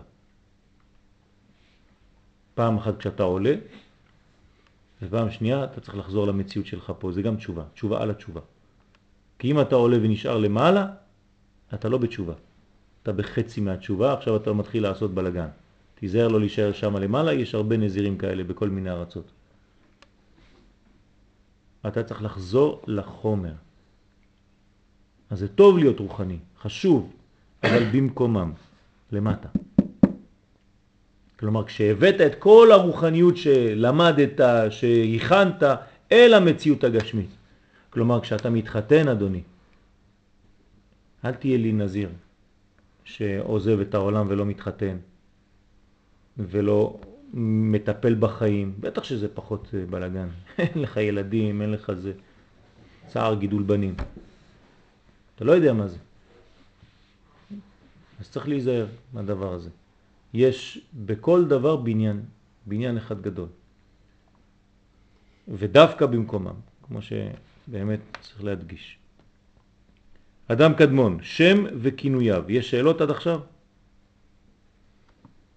מישהו רוצה להמשיך לקרוא? חנן, אתה רוצה לקרוא? לא? לא, או שזה, נרדמתם או שזה בסדר? זה בסדר? אוקיי. טוב. שם וכינויו. למה קוראים לו אדם קדמון? למה קוראים לשם הזה אדם קדמון? מה זה? בהתפשט הקו תוך הרשימו. מה, עכשיו הקו זה כמו נשמה שחודרת בתוך הגוף. כן? כמו... טוב, אני לא רוצה עכשיו להתחיל לתת דוגמאות, אבל נתקדם. בהתפשט הכף תור, תור הרשימו, היה עושה שם סדרים. מי עושה סדר? הקו. הנשמה, הקו. הקו. כלומר, כמה שהיא מתקדמת יותר, כן, אותה נשמה, אותו קו מתקדם, ואיפה שהוא דורך, יש סדר. למה זה דומה? אתם זוכרים קצת? במדבר. הענן, איפה שהוא מתקרב, הוא מתקדם בתוך המדבר העיגולי הזה, אז הוא מיישר את כל השטח, עושה סדר. המזיקים עוזבים את השטח, כל מה שיכול להיות סכנה, מוקש, כן, הופך להיות שטוח. כלומר, ככל שהאור מתקדם, כן, זה מין, זה מין אור, אנרגיה גדולה מאוד כזאת שנכנסת לתוך המציאות של העולם שלנו, ואיפה שהיא נוגעת, הכל מתיישר. כן, זה כמו מורה שנכנס לכיתה. לפני שהוא נכנס יש הכל, פפיונים, כן, זורקים, ניירות, מטוסים, כן? וככל שהוא מתקדם, כל התלמידים חוזרים כל אחד למקום שלו, כן? עד שהוא הגיע לשולחן שלו, כן? ככה אמור להיות, אז כולם כבר בסדר. אם המורה הוא קו.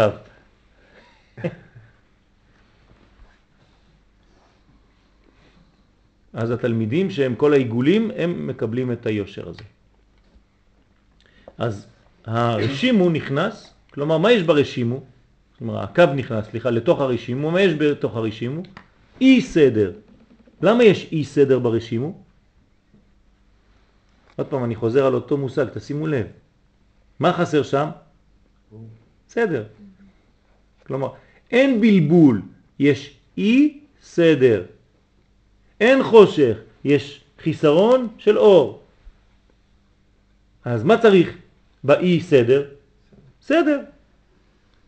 זהו. כלומר, מה יש בתוהו ובוהו? הכל. הכל. רק מה חסר? סדר. אז העיגול כמו יושר בעצם. יפה מאוד. עיגול זה כמו יושר לא מסודר. וכשהיושר נכנס לתוך העיגול, אז הוא מראה לעיגול, כן, איפה הסדר הנכון, זהו. ואז העיגול אומר לו, אה, הבנתי, אני, אני חוזר, זה הבנתי. זהו, פשוט מאוד. העיגול אבל יכול להגיד, לא, זה לא שהוא צריך להסתדר, אבל צריך להבין את ההיגיון שבאי סדר שבו, וזה יהיה הסדר שבו. כי בסוף הכל חוזר להיות עיגול.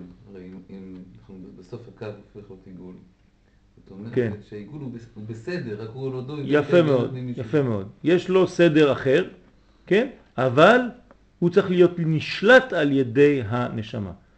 כן, מה שאתה אומר לי, זה מזכיר לי שאחד אומרים לו, נו, תגיד משהו, אז הוא אומר, לא, לא.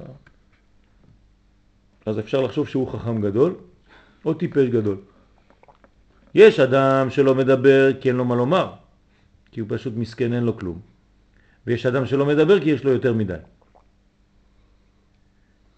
כל עוד והעיגול הוא בלי הקו שנכנס בפנים, כן? אז אתה יכול להגיד, טוב, הוא, הוא לא יודע, כן, יש לו את האי סדר הזה, אבל אצלו זה, זה לא שיטה, זה פשוט כי אין לו. אבל כשאתה יודע כבר, ואז אתה מבין את האי סדר, שגם הוא סדר, זה משהו אחר.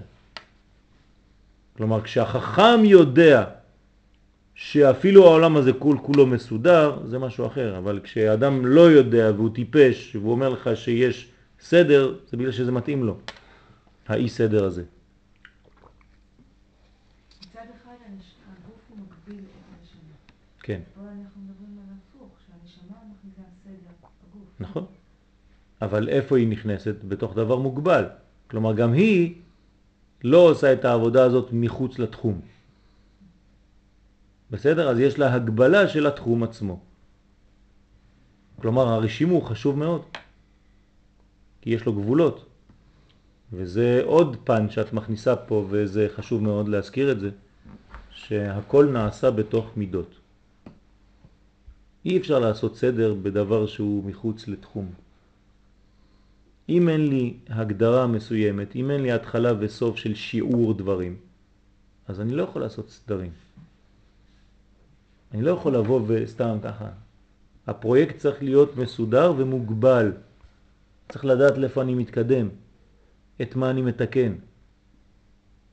אם הוא לא מוגבל מצד אחד, אתה לא תתקן. אתה אומר, לא, לא, אני רחב מאוד, אני לא יודע, אני יורה לכל הכיוונים, זה יפגע במשהו. זה לא עובד ככה. יש לי מטרה, ויש לי עבודה, ואני צריך לקחת פרויקט. והפרויקט הזה יש לו צמצום מטבע הדברים, הוא חייב להיות מצומצם. בגלל שהוא מצומצם אני יכול להבין אותו. הנה פה צמצמתי את כל הנוזל הזה לתוך הכוס. כן. אז אין גבול, פרויקט לא יכול להיגמר. מה? אם אין גבול, פרויקט לא יכול להיגמר. אין פרויקט בכלל.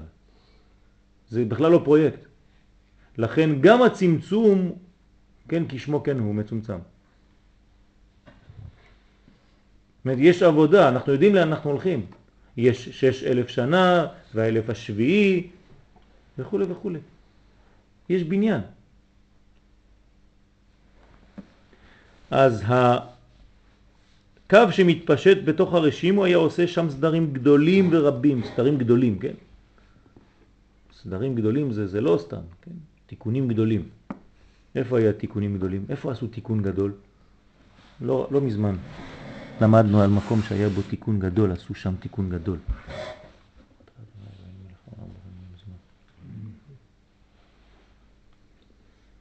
בעזרה, בבית המקדש. אתם זוכרים שעשו תיקון גדול? בשמחת בית השואבה. אומרת המשנה, ועשו שם תיקון גדול. איזה תיקון עשו שם? שמו את הנשים למעלה ואת הגברים למטה. לא, אני לא צוחק. כי בהתחלה הנשים והגברים היו שם בערבוביה. כן? והיו שם, כן, במקום להתעסק בתפילה התחילו להתעסק בדברים אחרים. כן, אז עשו, כתוב, עשו שם תיקון גדול. בהתחלה שמו את האנשים פה, אחר כך שמו אותם שם, אחרי זה העלו אותם למעלה, אז עכשיו זה כמו דומה לבית כנסת שלנו. ככה זה הסדר של בתי כנסת, דומה לסדר שהיה בבית המקדש בסופו של דבר. זה נקרא תיקון גדול. אז צריך להבין למה זה תיקון גדול. זה עתרות, אתם רואים? היא עתרה לראשנו. הגברים למטה, והאנשים כמו עתרה על הראש. כן, הן יושבות על הראש בצורה אחרת. כן, רוחנית יותר. אבל זה הסדר הנכון. כן, כמו כתר. זה נקרא תיקון גדול. אז הוא עושה סדרים גדולים ורבים. ככל הסדרים הרבים והגדולים מצריכים להנהגה. כדי להנהיג צריך סדר, כדי לנהוג צריך סדר. כן, יש תמרורים. כי כולם הוצריכו להשתרש שם. כי כל אחד, כל אחד בסוד אילן בפני עצמו. והנה סדרים אלה כולם הוא סוד, הם סוד הכינויים שהקדימו להתגלות, בסוד הרשימו.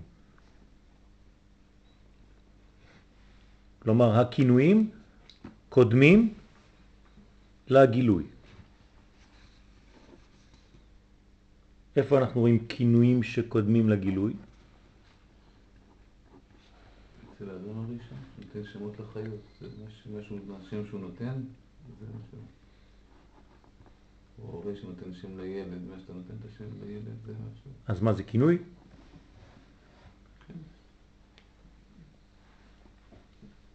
השמות של הקדוש ברוך הוא שאנחנו מדברים עליהם עכשיו, הם הוא או כינוייו?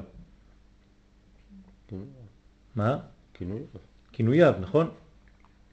אבל אנחנו מקווים שבכינויים האלה אנחנו מגלים, כן, את מציאותו. כלומר, בהתעסקות בכינויים, זה בשלב הראשון, אתה בסוף מגלה את המהות. זאת אומרת, זה ההתגלות. אז הרשימו הוא חשוב, כי הרשימו זה סוד הכינוי. זה מה שקודם, זה הכלי שקודם. וכיוון שעשה הקו כל הסדרים האלה, כלומר הקו נכנס, ותוך כדי שהוא נכנס הוא מתעגל ומתעגל ומתעגל. כלומר, אתם זוכרים שכשהקו נכנס הוא ממלא את האור בכל העיגולים. אני לא זוכר אם כולם זוכרים את הציור, כן? אבל כשהיה צמצום, אז יש העלם של אור. תדמיינו לכם כדור רגל, כן, בלון, שהוא רק מאור, אבל נשאר בו כאילו מקומות ריקים, מגירות ריקות, בחושך. כשהאור נכנס, כשהקו נכנס לתוך הבלון הזה, לתוך הצמצום, לתוך חלל הצמצום, אז כמה שהוא נכנס, הוא ממלא, הוא משדר אור וממלא את כל המגירות האלה באור. בסדר? וכל המגירות האלה מתמלות באור, במקומות שכבר היו מוכנים, אבל שהיו ריקים מאור. ואז הקו בעצם ממלא את הכל, ממלא את הרק הזה, ממלא את החיסרון הזה. כמו גבר ואישה? כן, כמו גבר ואישה, כמו שמיים וארץ, כמו נשמה וגוף, כמו נותן ומקבל, כמו הרבה הרבה הרבה דברים, כינויים כאלה, שאפשר להבין שבעצם זה הסדר. כלומר, הסדר הוא שהגבר צריך לתת סדר לאישה. החיבור ביניהם הוא סדר של מילוי המקום שכבר מוכן באור. המקום כבר מוכן, רק הוא לא מאיר בינתיים. ברגע שהוא מתחיל להאיר, אז הוא מתחיל לפעול את הפעולה שלו האמיתית. חדרים בדעת, חדרים ימלאו. כן, יש חדרים ריקים שמוכנים לקבל אור. והאור הזה צריך להיכנס לתוך החדרים, וזה דעת, זה חיבור. אז הוציא אין סוף ברוך הוא סדר אחד שנתן לו שליטה על כולם. יש סדר אחד ששולט על הכל. ושם, סליחה, ושם שאר כל האילנות להיות רק כינויים ולבושים לסדר הזה. והנה הסדר הזה השולט הוא האדם קדמון. זה הסדר השולט. זו המדרגה הראשונה, הרעיונית, הרצונית, האלוקית, שנקראת אדם קדמון. ונקרא כך, כי הוא הסדר הראשון שגיבל האור הנאצל לעמוד בסוד עשר ספירות בבחינת סדר דמות אדם. כן, למה קוראים לו הסדר הראשון? כן, כי הוא קיבל בראשונה את האור, כן, שיעמוד בצורה שאנחנו קוראים לה עשר ספירות, כלומר דמות אדם. עשר ספירות זה דמות אדם. אתה רוצה להיות אדם? אתה צריך לחזור גם אתה למדרגה הזאת של עשר ספירות. יש לנו כוונה פשוטה, כן, לפני שאנחנו מתחילים את העמידה, מה אנחנו עושים? אנחנו משווים את עצמנו לעשר ספירות, כך אומר הבן איש חי. כן, מביא את זה מה, מהזוהר הקדוש, מכל מיני כתבים פנימיים, שאדם צריך לעשות את עצמו מרכבה לעולם האצילות. כלומר, הוא מסתכל בסידור שלו, והוא רואה שם כל מיני שמות, והוא רואה כל מיני ספירות. והוא רואה שם כתוב למשל גולגולת. אז הוא צריך לכוון שהגולגולת שלו עכשיו זה השם הזה שהוא רואה. אחרי זה יש אוזן ימין, אוזן שמאל, עין ימין, עין שמאל. הוא ממש גוף, את גופו בתוך הסידור. והוא צריך להכניס את כל המנגנות שהוא רואה על הדף, בתוך המציאות ולדמיין שהוא, הוא המרכבה לכל זה. ככה הוא נכנס לעולם האצילות ומתחיל את העמידה. זה מנגנון אחר, אתה הופך להיות חי. זה לא שאתה חיצוני לדבר הזה, כן? ואז יש לך הכל, את החותם, יש, יש פה סידור. כן. אני רואה את, את, יכולה, את הלבן בבקשה. מחילה, תודה.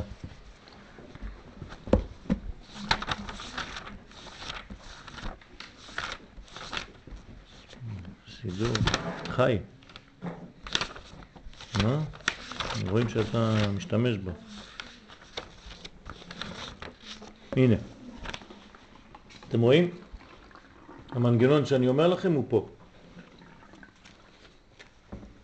כן? יכוון. לעשות עצמו מרכבה וכיסא לאדם דאצילות דקדושה. כלומר, אתה הופך להיות מרכבה.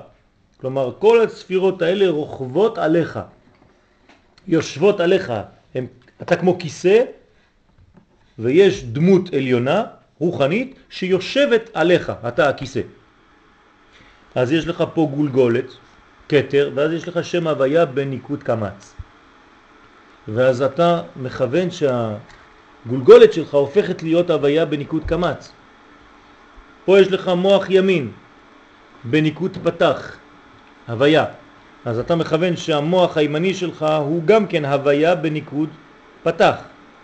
והמוח השמאלי שלך הוויה בניקוד צרה. ואחרי זה יש לך דעת עליון. כן, זה פה זה כל הקלטות. וידאו. כן? אחרי זה יש לך אוזן ימין. אני, אני אומר את זה במילתא דבדיחותא, כי זה השמות שהמילואים בפנים, בלי להיכנס עכשיו לכל הפרטים. יש לך אוזן ימין, י' כ' ו' כ', אוזן שמאל, דעת תחתון, חותם, עין ימין דאצילות, עין שמאל דאצילות. אחרי זה אתה יורד לתוך הגוף, כן? כל זה זה הפה, עם כל מה שיש לנו פה.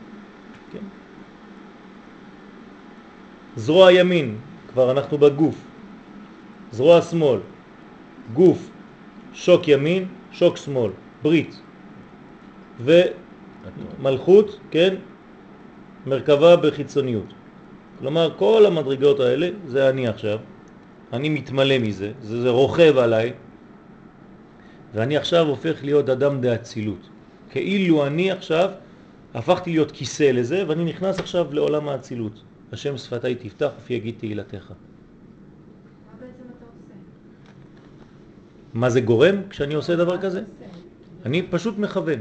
מכוון שכאילו יש את כל מה שעכשיו אמרתי, כן? כל, אני הופך להיות כולי הוויות. אני מלביש, מביא את שם הוויה בתוך גופי עם כל הניקודים שלו. ואם הייתי צריך לצייר את עצמי, הייתי מצייר פה הוויה ועוד הוויה ועוד הוויה ועוד הוויה ועוד הוויה ועוד הוויה ועוד הוויה, כל כולי הוויות, בניקודים שונים. אפשר לצייר גוף, פה, פה זה ציור של גוף, כן? זה, אני ציירתי גוף פה, זה נקרא דמות אדם, תדעו לכם. זה דמות האדם האמיתי, ככה האדם בנוי. אתם רואים קו ימין, קו שמאל וקו אמצע. כלומר, אם אני רוצה לבקש ממקובל לצייר לי אדם, הוא לא יצייר לי אדם כמו שצייר מצייר אדם, הוא יצייר את זה. זוהי הדמות האמיתית של האדם. לזה אנחנו צריכים להגיע. מה כן? העניין של הניקוד? זה גילויים שונים, גילויים שונים. כל, כל מדרגה בניקוד הוא נותן כיוון, כן. אם אני הולך לאי או לאה או לאו, מה משנה הכל? בגלל שזה נותן כיוון. כמו שאני אומר הלכתי, או הלך, או הלך. זה משנה את כל הכיוון של המילים, נכון? אז אותו דבר פה. זה משנה את הכניסות של האור, את החדירות של האור לתוך המציאות שלנו. נותן כיוונים. יש טעמים, יש ניקוד, יש תגים, יש אותיות. כל זה זה בניין אחד גדול שמביא אותנו לסדרים.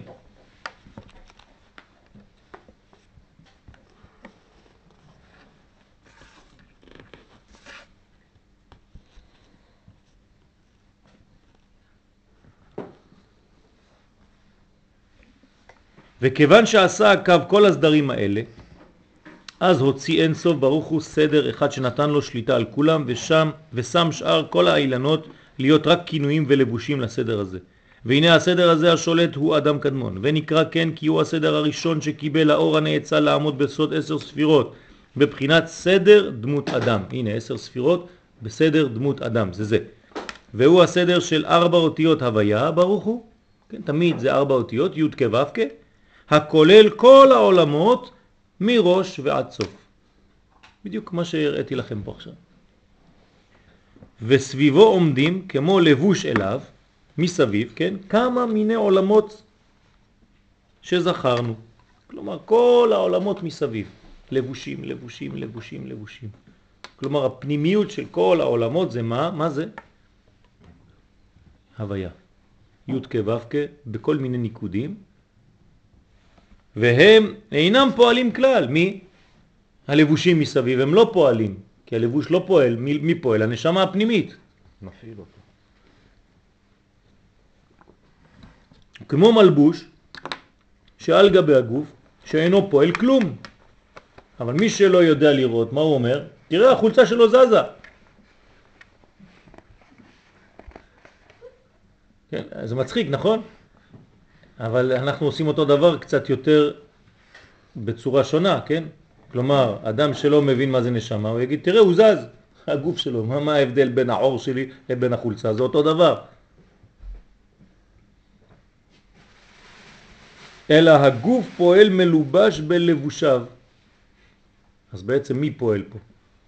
כל העולם הזה יש רק מפעיל אחד, זה הקדוש ברוך הוא. הכל לבושים רק לשם הוויה. זה מבהיל, כן? הכל לבושים, אין עוד מלבדו. כך האילן הזה פועל מלובש בלבושים אלה שמסביב לו. כל העולמות זה רק לבושים להקדוש ברוך הוא. אם אני מבין דבר כזה, מה אני צריך לפתח? אני צריך להיות כמו החולצה של הקדוש ברוך הוא, נכון? כלומר, אם הקדוש ברוך הוא זז ככה, אז אני זז. אני הופך להיות בעצם עושה דברו. השם צילך על יד ימיניך. לא ראינו מציאות כזאת שאני עושה ככה והחוץ אומרת לי לא, אני נשארת למטה. היא בטלה לתנועה הפנימית שלי. אם הייתי בטל לתנועתו הפנימית של הבורא, אז הייתי עושה כל רגע את מה שהוא עושה. כלומר, אני פועל את פעולתו. מכוח זה שאני נפעל. כן, זה כוח עצום. כוח עצום. אבל כשאני רוצה להיות מציאות בפני עצמו, כן? אה, לא רוצה, אני לא, לא נכנס לזה, אל תבלבלו לי את זה, אני... כן, חז ושלום. זה כאילו מורד במנגנון הפנימי הזה. וזה שובר. כן, אם במנוע משהו לא רוצה להסתובב עם כל השאר, אז הוא עף, נגמר, הכל נשבר. והנה העניין שהוא שם סדר זה של שם הוויה ברוך הוא לשלוט על כל האחרים, הוא לפי ששאר כל הסדרים והאילנות הם כולם מנהגות לפי הרשימו הנשאר.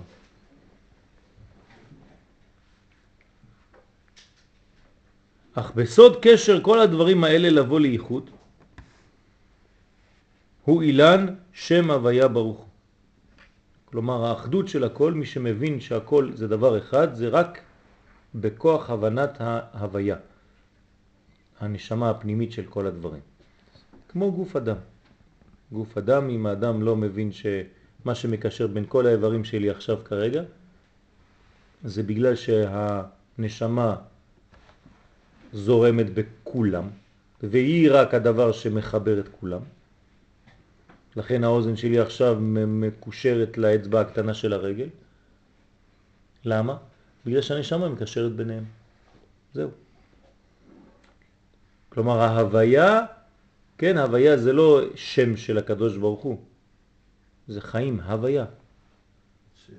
זה, זה, זה כל המציאות האמיתית. זה ההוויה. אז זה מתגלה בארבע אותיות, כן? כי, כי גם שם יש חוכמה גדולה. איך בארבע אותיות האלה כל הכוח הזה מתלבש. זה שיעור בפני עצמו. כמה שיעורים. אבל זה סוד ההוויה. ודמות אדם זה כשאתה מבין שכל כולך הוויות, הוויות, הוויות, הוויות. ושכל העולם הזה הוא בנוי בדמות אדם. כי הרי כל העולם הזה קיים בשביל מי? חייב כל אדם לומר, בשבילי נברא העולם. מה זה בשבילי? לא רק עבורי, אלא בשביל שלי. אז כל העולם מה זה? זה אדם. ולכן העולם נקרא אדם גדול, או האדם נקרא עולם קטן. לא חשוב. אותו דבר. כלומר, הקדוש ברוך הוא ברא רק מציאות אחת והיא אדם. זהו. כל מה שמסביב זה רק לבושים לכוח הנזה נקרא אדם. כלומר זאת הוויה שמהווה את כל המציאות, מחיה את הכל, ואתה מחיה את כולם. וזה מה שאילת על כל העילות מגלה ייחוד שלו. וכשאתה מבין את זה, אתה מבין שיש בעצם הנהגה אחת, רק מנהיג אחד לכל הדברים הקטנים האלה. ואין לך שום דבר שיוצא מההנהגה הזאת. לא כשאתה נמצא במכונית שלך, ולא כשאתה נמצא במיטה שלך, ולא כשאתה אוכל, ולא כשאתה שותה, אין שום דבר יוצא מזה. כלומר, אתה מגיע לאמונה שלמה, שמה? שכל רגע בחיים מונהג על ידי ההוויה הזאת. שום דבר לא יוצא ולא נעלם, אין דבר נעלם ממך ואין נסתר מנגד עיניך. שום דבר. אתה יכול להיות איפה שאתה רוצה, תמיד ההנהגה האלוהית איתך. כי היא מהווה את כל העולם הזה. אין לאן לברוח. אם מסתר איש במסתרים ואני לא הראינו, מה אתה, עם מה אתה משחק? לאן אתה בורח? כל רגע ורגע יש השגחה פרטית, כי כל זה זה הוויה אחת. הוא מקשר כל ההנהגות בדרך אחד בסוד החזרת הרע לטוב. אתם מבינים עכשיו מה זה החזרת הרע לטוב? זה לא שיבוא זמן, בעזרת השם, אינשאללה, שכל הרע יהפוך לטוב. לא.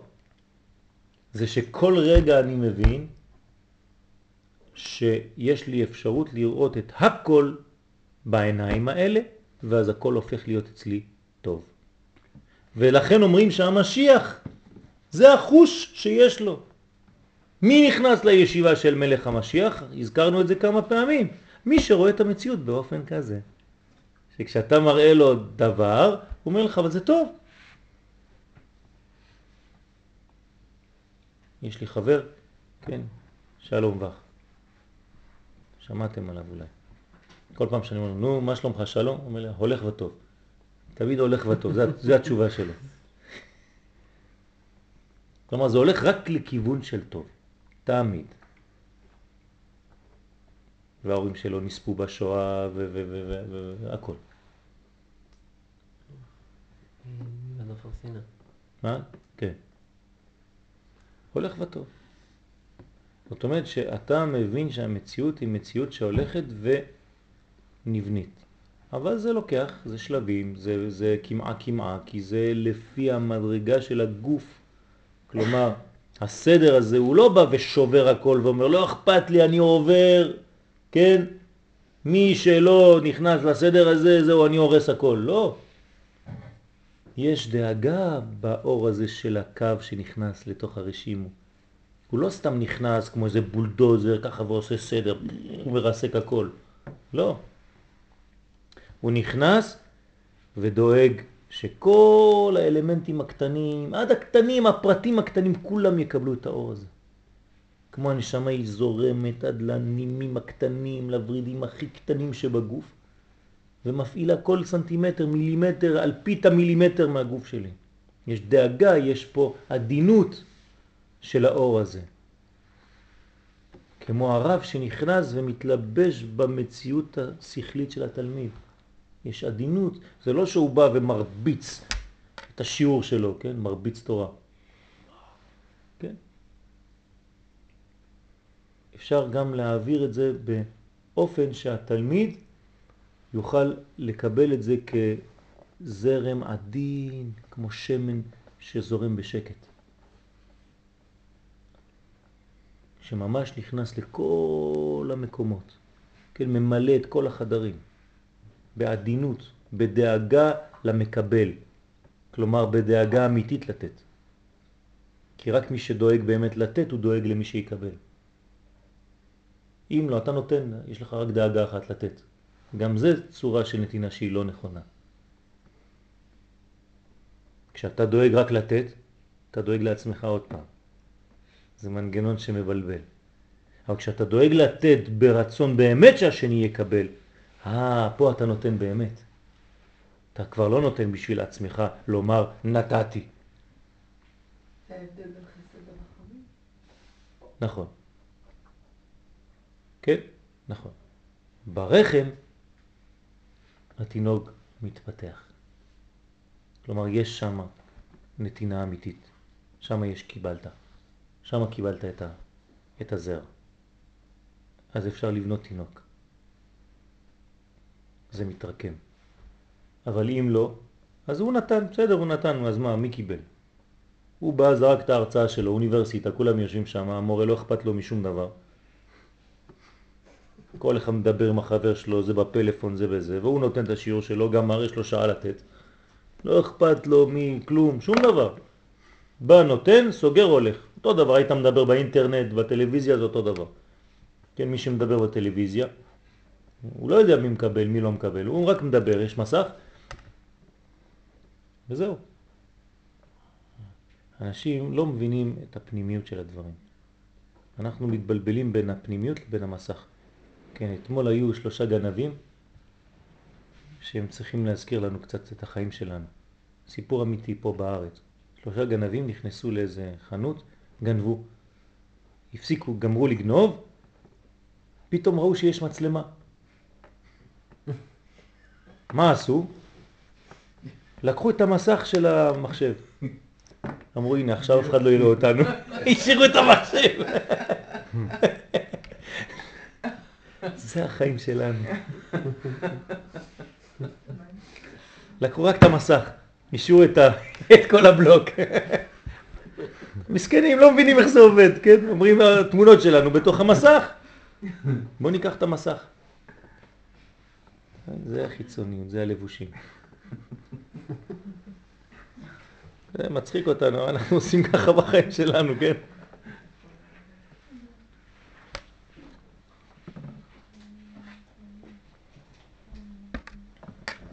הלכו לבית, הדליקו את המחשב שלהם, ראו את התמונות שלהם עם אותו מסך, אמרו לא הבנו כלום. מה קורה פה? אדוני, זה מסך, זה רק מסך. איפה הפנימיות? זה החזרת הרע לטוב. כלומר, כל הפרטים מצטרפים, כתבתי לכם את זה שם, לכלל אחד. כשאתה רואה שכל הפרטים הם כלל אחד, אתה לא רואה אותם סתם, כן, מנותקים, זה תלוש מזה, זה לא, זה הכל בלוק אחד גדול מאוד. כשאתה מבין שהמציאות היא אחדותית כזאת, אדוני, אתה כבר במדרגה אחרת. זה לימוד, זה לוקח שנים, כן? אפשר להגיד את זה, עכשיו אמרנו את זה, זה לכאורה זהו, זה כבר קניין, לא. כדי שזה יהיה קניין זה לוקח זמן, עד שאני מפנים וחי את זה. אני יכול לחזור על השיעור הזה עוד פעם עכשיו, מההתחלה, כאילו לא עשינו כלום, ועוד פעם להבין את הדברים באופן אחר, ולהגיד מילים אחרות, ואותו שיעור ואותה אותיות ואותו טקסט, וזה עוד שיעור אחר. למה? בגלל זה. בגלל שכל פעם אני מבין בצורה יותר פנימית ויותר ויותר ויותר, ובסוף, כן, אחרי חמש שנים אני חוזר על אותו דבר, ושום דבר לא השתנה מבחינה חיצונית, והכל השתנה מבחינה פנימית. כן, כמה פעמים אתה קורא בראשית כבר, חנן? לא נמאס, עוד פעם פרשת נוח, עד נגמר כבר, אנחנו יודעים שיש מבול, שהוא עשה טבע, חלס. אבל כל יום מחדש אתה רואה את החידושים שיש בתוך המציאות הזאת, כי זה הכל פנימיות. אל תתפס בחלק החיצוני של הטקסט, תיכנס פנימה, אתה תראה מה אתה תגלה שם, זה אין סוף. אין סוף. אדם קדמון, כנגדו נמדדות עליותיהם וירידותיהם של העולמות. מדרגת העולמות ניכרת תמיד מן המקום שהם נטלים בו, נטלים בו. כלומר, הכל תלוי במי? באדם קדמון הזה. הוא העולם הראשון, ורק כל מה שיבוא אחר כך זה כמו זרועות, מתפשטים ענפים מאותו אדם קדמון. ולכן, בתחילה, בהיות הספירות במדרגת אצילות, היו תלויים ועומדים מטיבורו של אדם קדמון ולמטה. עכשיו אנחנו כבר מתחילים להיכנס לפרטים, כן, שצריך להמחיש אותם, אמנם באופן רוחני, אבל חשוב. כלומר, אם אני לוקח עכשיו את אדם קדמון ואני מצייר אותו כדמות אדם, אז יש לו ראש, ויש לו גוף, ויש לו רגליים. ומה שמפריד בין החלק העליון שלו לבין החלק התחתון שלו זה הנקודה הזאת של הטבור. אז ברוך השם הקדוש ברוך הוא נתנו קצת דוגמה, עושה אותנו בדיוק אותו דבר. פש, איזה פלא, בפוקס יצא ככה. כן, זה לא בפוקס, כן? זה הכל יצא ככה כי אנחנו בנויים לפי המנגנון הזה. כלומר, אם יש לי פה איזה פופי כזה, ואני לא יודע מה זה עושה פה בגוף, סתם איזה חור כזה, כמו בלון שניפחו אותו משם ואחרי זה עשו קשר. אני צריך לדעת שהמנגנון הזה, המדרגה הזאת, היא מקבילה בעולמות רוחניים לציר בין חלק עליון של מציאות לבין חלק תחתון של מציאות. ולכן בעולם הגשמי שלי, בגוף שלי, יש לי את הדבר הזה שאני מסתכל עליו ואני לא יודע מאיפה זה בא. אל תנתק, עוד פעם, כן? את עצמך מהמציאות הרוחנית הזאת שממנה אתה בא. תלומדה מהאדם קדמון, אז אתה רוצה לדעת מה קורה פה, למה יש לך את זה פה? לך תראה מה היה זה שם, מה הפעולה שלו שם. תבין מה זה הטבור. כשתבין מה זה הטבור, אתה תבין מה זה פה. כשתבין מה זה אצבע של אדם הראשון, של אדם קדמון, לא של אדם הראשון, תבין מה זה אצבע אצל אדם הראשון. כשתבין מה זה עין אצל אדם קדמון, תבין מה זה עין אצל האדם הגשמי, וכו' וכו' וכו' וכו'. כמובן שבאדם הקדמון הזה, בעולם הזה, הכל רוחני, אבל זה השורש למציאות הגשמית שלך. כלומר, אם בעולם הזה היד שלנו דומה למה שהיא דומה כאן, זה בגלל שבעולמות הרוחניים יש יד שהיא לא יד גשמית, אין לה אפילו ציור של יד, אבל יש לה את אותו מנגנון שכשהוא הופך להיות גשמי, הוא תופס את הצורה הזאת. זה סוד, זה ענק, ענק. איך מתרגמים מחשבה שהיא אבסטרקטית לחלוטין למציאות ממשית. כלומר, אם היינו עכשיו בעולם אחר והיינו מדמיינים רק בעולמות הרוחניים, הייתם יכולים להגיע יום אחד לצורת אוזן כזאת? איזה אומן נפלא תרגם את המציאות הרוחנית של המילה א' ז' נ' לדבר כזה. להבדיל זה כמו תכנות במחשבים. כן. תבנית האחורית. כן. אבל אתם מבינים מה, מה העומק של הדבר פה? והבליטות והחור ואיך הטוב בפנים וכל המנגנון, איך זה עובד, ממה זה בא? זה משלוש אותיות א' ז' נ', שלפני זה זה לפני אותיות יש הרבה דברים יותר גבוהים מהאות אפילו, והקדוש ברוך הוא ידע לעשות דבר גשמי, חומרי, פיזי, עם מידות מהכוח הרוחני הזה שנקרא חוכמה. אז זה נאמר, כולם בחוכמה עשית.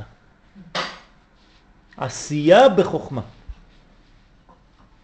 מה זה אדם חכם? לפי זה, אדם שעושה.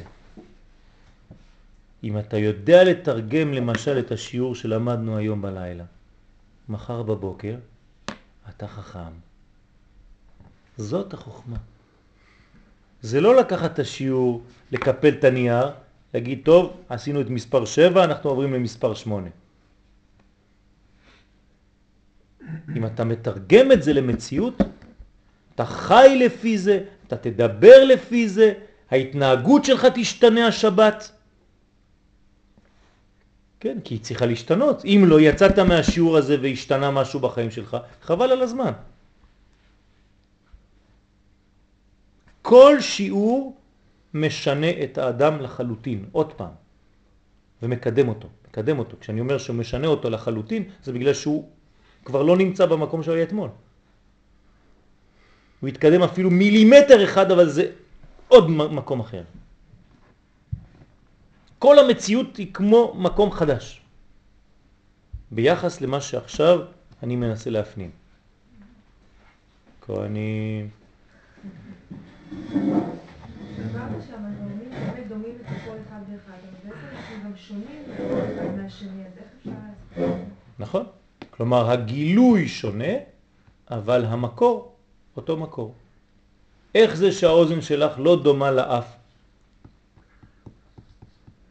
ואומנם שניהם עושים את פעולת הנשמה. אחד בצורת אוזן, כלומר במנגנון שהכי מתאים לה, זאת אומרת לשמוע, והשנייה בלהריח או לנשוף.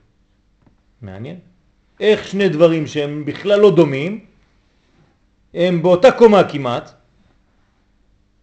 כן? כשזה נגמר זה מתחיל, והם עושים את פעולת הנשמה האחת, ושניהם שונים מהפה שגם הוא עוד אחד. אז, אז, אז הכל אצלנו שונה, וכל מילימטר בתוך האף הזה שונה אחד מהשני, נכון? עוד תא ועוד תא ועוד תא ועוד תא, וכל אחד עושה את פעולתו שלו. כלומר, מה אני רוצה לומר בזה? שיש כוח אחד שמתגלה בפרטים הרבה. וזה שהאוזן שלה לא דומה לאוזן שלי, זה אומר שהגילוי שלנו הוא אחר. נכון, שהביטוי שלכם אחר. שאת צריכה לגלות את מה שיש בתוך ויקי, לא מה שיש במור. ואם את הופכת להיות חקיינית למה שיש במור, אז אין מקום בעולם בשביל ויקי, חס ושלום.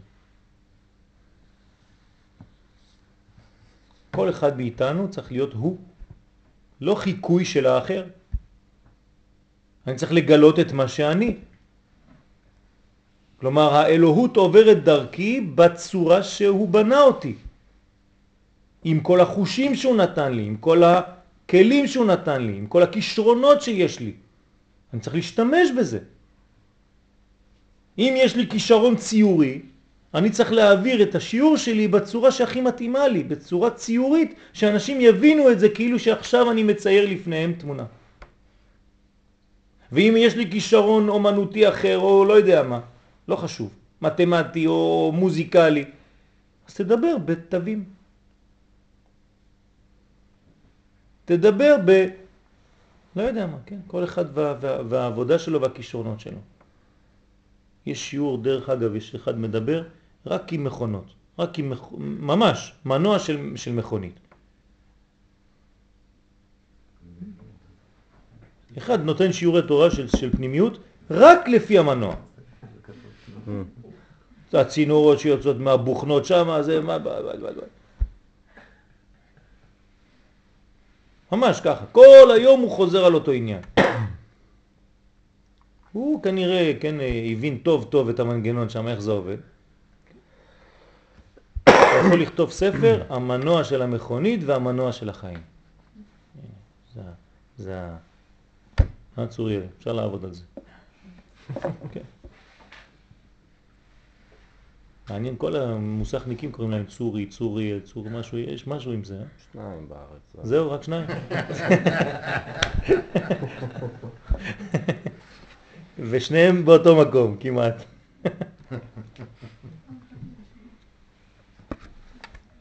צור משל אחד. אחד במציאות, אחד לא במציאות. אה, אחד במציאות ואחד ב... מחברים עולם, נשמה ונפש. כן, אבל זה העניין. אז כל אחד מגלה, כל פרט מגלה בצורה אחרת את אותו אור. ולא לזלזל בפרטים האלה כי הם חשובים, זה צריך לעבור דווקא דרך הפרט הזה. כשם שפרצופיהם שונים, כך דעותיהם שונות. כלומר, זה לא שהוא, זה, זה משהו אחר, לא. אותו דבר, רק במנגנון אחר. בנוח כתבת ולתולדות נוח, נוח מצחן. כן. כן. שהוא מילא את ה... כן, מצא חן, כן, נוח מצא את עצמו בעצם. אלה תולדות נוח, נוח. אתה יכול להמשיך אחר כך. איש צדיק תמים היה בדורותיו, כן, שם חם ויפת. אבל אם אתה קורא את הפסוק הראשון, אלה תולדות נוח, נוח. ונוח מצא את עצמו. מצא חן. למה הפוך?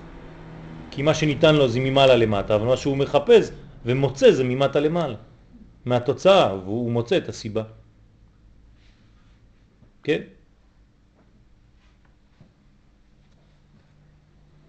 זאת אומרת, אני צריך למצוא לאיו. כן? או לאוי. לאוי. לאוי. לביאי. כן. לביאי. כן? אני, זה, זה, אני, אני, אני ככה אומר את זה בבדיחה, אבל זה חשוב. הרבי מקומרנה, זצ"ל אומר שאם אנחנו יודעים לטפל בשם שלנו, בשם שלנו, אנחנו מוצאים את כל המציאות של העולם בתוך השם שלנו, ובשם שלנו אנחנו יודעים בדיוק מה, מהי התכלית. לכן כשכותבים ספרים, כן, אתם רואים תמיד שהמחברים של הספר מחפשים בגמטריות, למה קראתי לספר הזה ככה, בגלל שהוא עולה בגמטריה ככה, וזה מתאים לשם שלי במילוי כזה. כן, כל מיני משחקים בזה. זה לא סתם, זה אמיתי. זה חשוב מאוד, כי שם גנוז כל האנרגיה של האדם, בתוך השם שלו. כי אם היינו יודעים לטפל בשמות, כן, לתת שם זה לא פשוט. כשאתה נותן שם, אתה מגדיר הכל. כן, אדם הראשון... העביר הקדוש ברוך הוא לפניו את הבהמות, את החיות, והוא נתן להם שמות. אתם יודעים מה זה לתת שמות? גם כן חוכמה גדולה, עצומה, כי רק כשהוא נותן שם הדבר הזה מתחיל לחיות. כלומר, אדם הראשון היה לו כוח לתת את ההגדרה האמיתית של כל דבר, ואת המספר, את הערך המספרי, את הגמטריה שלו, את החיות שלו, ידע בדיוק מה זה.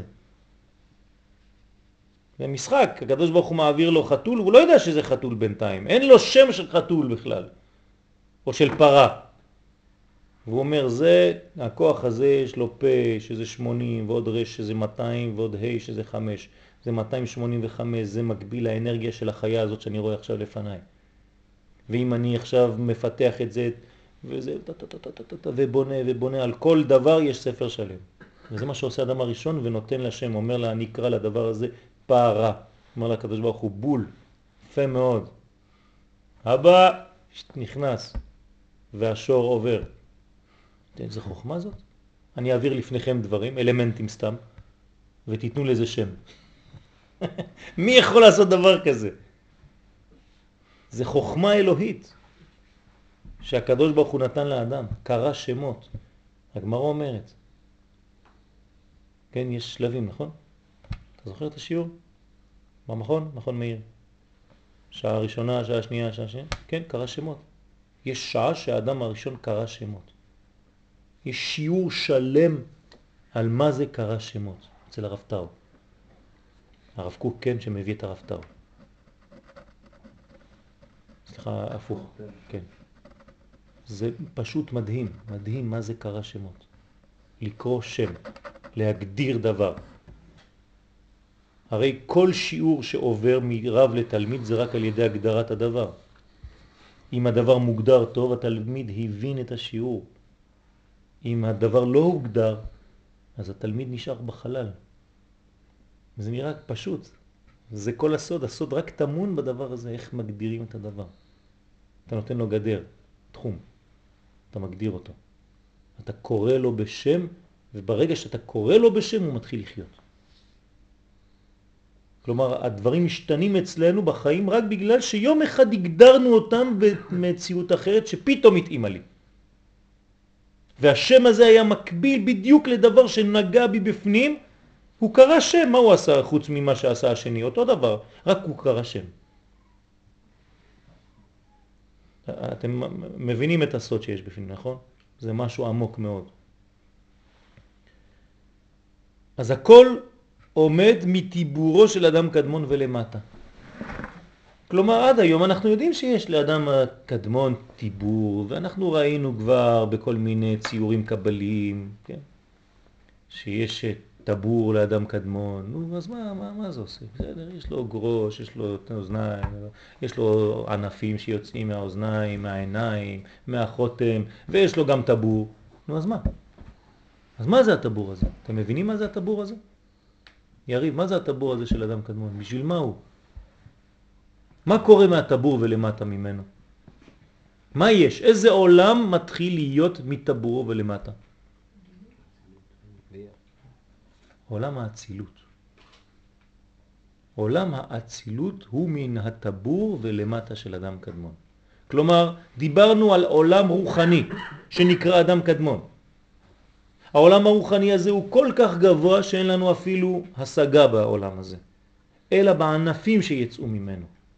עכשיו אומר לנו אריזל, כן, ופה זה מובא, כן, זה כתבי ארי כל זה, שהנקודה שהופכת, כן, או מקדמת את התהליך מהעולם הגדול הזה שנקרא אדם קדמון, לעולם שיותר קרוב אלינו, למרות שהוא גם כן ענק, כן, עולם האצילות. תבקשו ממישהו שלא יודע קבלה, יגיד לכם מה זה העולם הכי גבוה, עולם האצילות. פה אנחנו דיברנו על עולם לפני הצילות, עוד יותר גבוה. יש עוד עולמות יותר גבוהים, אבל לא דיברנו עליהם. עולמות התהירו, עולמות הצחצחות, מקום, דברים בלי סוף, בלי סוף. אבל אנחנו נתמקד. עולם הצילות עולם ענק, גבוה, אבל הוא מתחיל רק מן הטבור ולמטה של העולם שקדם לו. אז קודם כל, לפני שמתקדמים, זה אומר שבמציאות נורמלית של כל דבר יש גילוי נוסף מן הטבור ולמטה. כלומר, אם אתה רוצה להביא מציאות חדשה לעולם, הציר שמעביר אותך ממה שאתה למה שיבוא, זה הטבור. מן הטבור ולמטה יש מציאות חדשה שנולדת. חשוב מאוד לדעת את זה. כי בעצם כל האיברים שיהיו מעל הטבור, הם יהיו איברים שהם שונים מן האיברים שהם מתחת לטבור. ולכן בקבלה תמיד אומרים מן הטבור ולמעלה או מן הטבור ולמטה, תלוי איפה אתה מדבר. מן הטבור ולמעלה אתה עדיין בעולם ההוא, העליון. מן הטבור ולמטה אתה כבר בעולם הבא, ש, שמתהווה, שמתחיל להגיע. תינוק שנולד מתחיל מן הטבור ולמטה, למרות שהוא בהתחלה ברעיון מן הטבור ולמעלה. אבל כשהוא יוצא לפועל, כן, הוא בחלקים של האיברים שמן הטבור ולמטה. והמעבר שלו והקשר שלו לעולם העליון הוא דווקא דרך הטבור, שזה חבל. כלומר, התינוק החדש שהולך להיוולד, הוא בינתיים ניזון מאיפה? מהנקודה הזאת, מהציר הזה, למי? למציאות שקודמת לו, שזה האמא. ובזמן שנסתלק הצילות מהם, ונשארו במדרגת ביע בלבד, גם הם ירדו לעקביו של אדם קדמון. מה זה אומר כל הסיפור הזה עכשיו? קצת ברחנו, פתאום ברח. כך זה כמו הגאולה, דומה לצבי. אתה רואה אותו, פתאום, אופ, זהו, נעלם, עוד פעם צריך עוד רבע שעה, חצי שעה, עכשיו, מה, מה קורה? זה, זה היופי בלימוד. אתה אומר משפט, אתה לא מבין כלום, ועוד פעם אתה חוזר על המשפט, ולאט, לאט, לאט, לאט, לאט, פתאום, פתאום, פתאום, פתאום, פתאום אתה מגלה את הכל. אתה אומר, אה, ברוך השם. אחרי זה אתה אומר, עוד משפט, אתה אומר, וואי, וואי, עוד פעם לא הבנתי כלום. אז בוא נחזור. מדרגת העולמות, אני חוזר מההתחלה, מדרגת העולמות ניכרת תמיד מן המקום שהם נטלים בו באדם קדמון. אני אגיד לכם עכשיו דבר שלא אמרתי לפני עשר דקות. כל דבר שאני רוצה להכיר אותו פה, אני צריך לראות איפה הוא היה קשור באדם קדמון. אם אני יודע שמה איפה הוא נטלה, באיזה מדרגה הוא,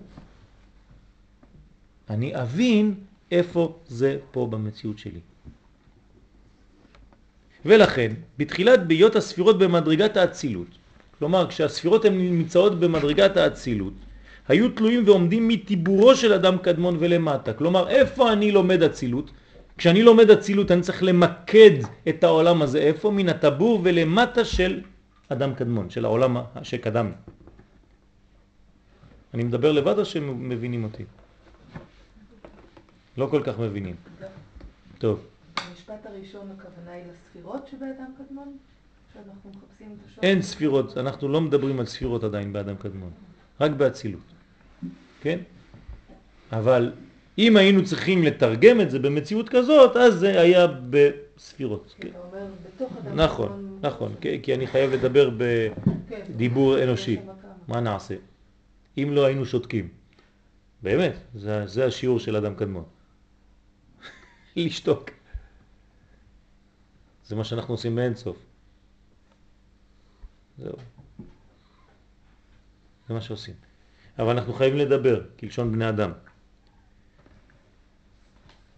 אני צריך לצייר לכם ציור, אין לנו לוח. טוב, אנחנו צריכים ל- ל- ל- לעבור ולקנות uh, חומרים עכשיו.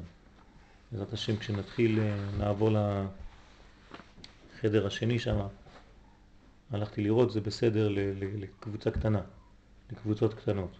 נכנסת שם? זה מתאים לקבוצות קטנות, יש שולחן ונעים שם.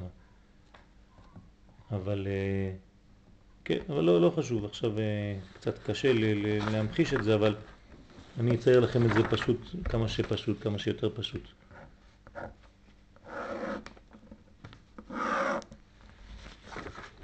נגיד שזה אדם קדמון, זה עולם.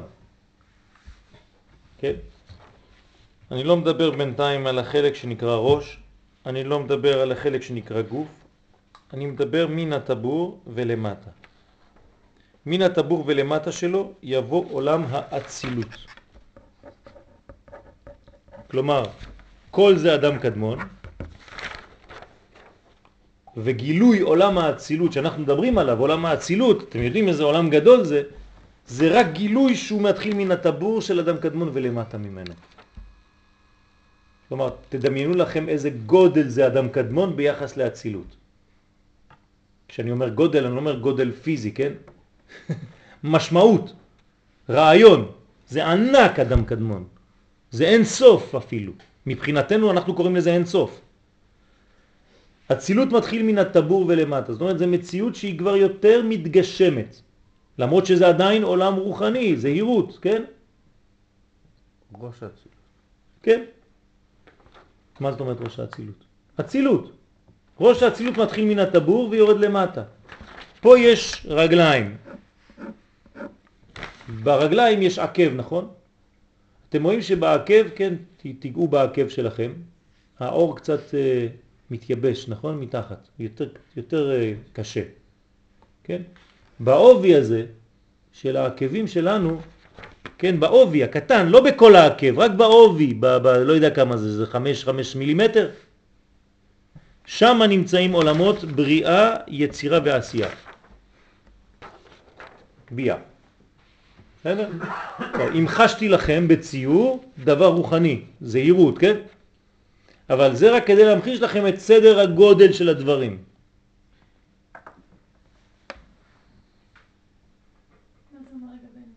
מה זה אומר לגבינו? זאת אומרת שיש עולמות שמתחילים מן הטבור ולמטה, שזה עולם שהוא עדיין עולם גדול, אבל הוא בגדר של הולדה כבר. ויש מדרגות שהן כל כך נמצאות בתוך חושך, שזה בעובי העקביים שם, שזה עולם מאוד מאוד מאוד שמתגשם, וזה לא סתם איזה סתם עולם, גם בריאה, עולם הבריאה, אתם יודעים מה זה עולם הבריאה? אומר האריזל בבראשית, כל סדר בראשית זה בבריאה. זה גדול, לא? אבל זה, זה, זה, הנה זה פה. כלומר, העולם שלנו נמצא בעקבים של העולמות הגדולים האלה. דרך אגב, אותו עקב, אתה מכניס אותו אחר כך בנעל. זה העולם הזה. אז הוא בכלל נעלם. ולפני זה שזה גרביים, אתה כבר לא רואה כלום. כמו הנשמה בגוף. כן, כמו הנשמה בתוך הגוף. ואתה שם בחלק התחתון הזה. אבל, אבל, אבל, כשאתה לוחץ על העקב, זה מעלה לך זרם דם עד למוח. כלומר, זה עוזר ללב שלא יכול לשלוח את הדם בצורה כל כך חזקה לכל איברי הגוף. הוא צריך משהו שיחזיר לו את הדם. כן, הדם יוצא, והוא צריך לחזור, יש מעגל. מי מחזיר את הדם לתוך הלב? העקבים. לכן צריך ללכת, זה חשוב ללכת. כשאתה לוחץ על העקב, זה מין משאבה כזאת שזורמת, מזרימה את הדם לכיוון הגבוה. כלומר, מעולם העשייה הכי נמוך, שהוא תחתית העקב שם, באור הכי גס, משם אנחנו מגלים מה? את זרימת הדם שעולה עד לעולמות הכי גבוהים. לכן הדור שלנו חשוב, הוא נקרא עקבי, עקבי משיכה.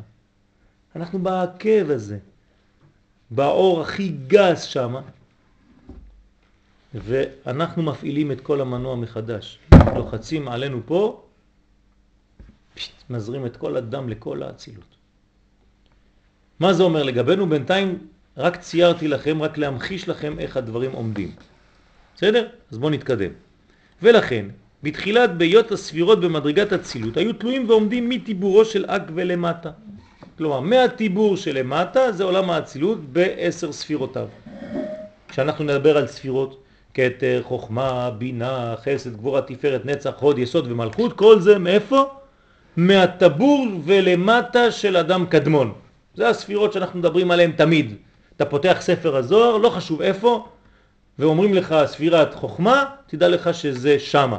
מהטבור ולמטה של אדם קדמון, במקביל עומד עולם הצילות. כן, תדמיינו לכם שאני עומד פה ויש לי ילד קטן שהוא עומד פה ומגיע לי לפה. כן, יש ילד כזה, נכון? הוא בכיתה א', ב', והוא כאילו מציאות חיצונה לי, אבל בעצם הוא הבן שלי, הוא יצא ממני, אבל הוא עומד פה, והוא מגלה קומה חדשה שלי. כלומר, הוא מן הטבור ולמטה. כלומר, אני הרבה יותר פנימי ממנו. יש לי דברים בראש שהוא אפילו לא מסוגל להכיל, הוא לא יודע אפילו על מה אני מדבר בכלל. אני בעולם בלי, בלי סוף, אין, לאין ערך יותר גדול, כן? אבל הוא דומה לי. אותו דבר בקטן מגלה מציאות אחרת. אותה מציאות אבל בכיוון יותר מגושם בינתיים. גם הוא יגדל. וגם הוא יביא עוד הצילות מן הטבור שלו ולמטה. אוקיי? בחלק התחתון יבואו עולמות עוד יותר נמוכים, שיגלו עוד יותר בגשמיות, כן, בחומר את כל העולמות העליונים האלה. תשימו לב איפה אדם הראשון, אדם הראשון, לא אדם קדמון, אדם קדמון זה עולם, אדם הראשון זה בריאה. איפה נמצא אדם הראשון ביחס לאדם קדמון? אתם רואים את ההבדלים?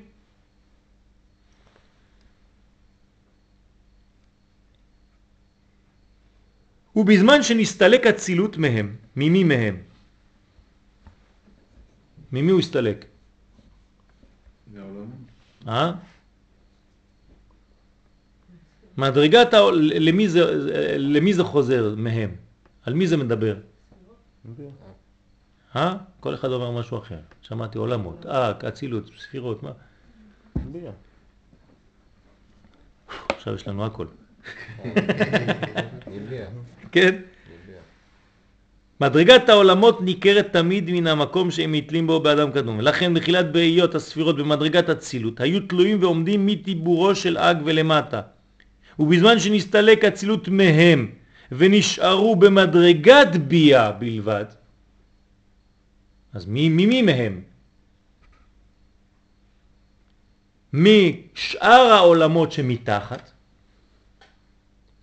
אז מה קורה? אם אני מפריד את עולם האצילות מהעולמות היותר נמוכים, בציור שלנו כאילו ניתקתי את העקב מכל שאר הגוף, מה קורה? גם הם ירדו לעקביו של אדם קדמון. אז מה קורה ל... לעולמות האלה? בריאה, יצירה ועשייה, מה קורה להם? הם יורדים. מה זה יורדים? אין להם עכשיו את עולם האצילות. עולם האצילות זה כמו אבא או רב גדול שמדריך אותם. הרב לא פה, הרב חזר למעלה. מה קורה לילדים, לתלמידים? הם יורדים לעקב, שוקעים בעקבים. מה? איפה הם היו קודם? הם גם היו בעקב קודם. מה? הם גם היו בעקב קודם. לא. איפה הם היו קודם? בטבור של הקודם. נכון. נכון. הטבור שלו בעקב שלך.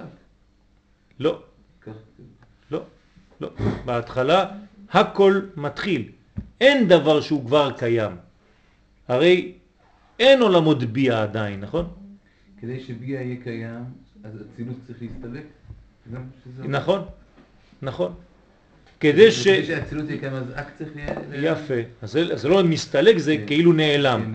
כלומר, כדי שהבן שלי יהיה, אני צריך קצת להתמעט.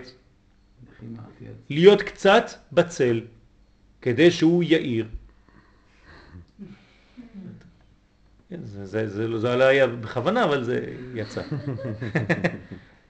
כן. אין סתם. אין סתם. כן, אבל זה, זה העניין. זאת אומרת שכל עוד והצילות נמצא כאן, אז לא רואים לא את בריאה, לא את יצירה ולא את עשייה. כשהצילות חוזר למעלה, אומר לתלמידים שלו, טוב, עכשיו תסתדרו קצת לבד. אז מצד אחד הם יורדים לעקב, כן, זאת אומרת הם מרגישים ש... כן, הכל נופל ככה. מצד שני הם מתחילים להיות, כן? כי לפני זה הם לא היו, הם היו בטלים לאור של האצילות. עכשיו מה זה העקבים של אדם קדמון? מקום הראוי לביאה, זה המקום הראוי להם. אז... כן? לא נראה מקום יפה גבוה, כן, אבל אצל אדם קדמון, זה, כן, הלוואי עלינו, כן? אדם קדמון אפילו להיות בעקבים שלו זה, זה, זה מציאות, כן? אנחנו לא, מדים, לא, לא מבינים על מה אנחנו מדברים בכלל. אנחנו היום בעקבים, כן, של המשיח. בעקבים של המשיח. תדמיינו לכם מה זה המשיח. איזה גודל, איזה אדם, איזה איש יהיה פה. כן? זה האדם האמיתי. אדם.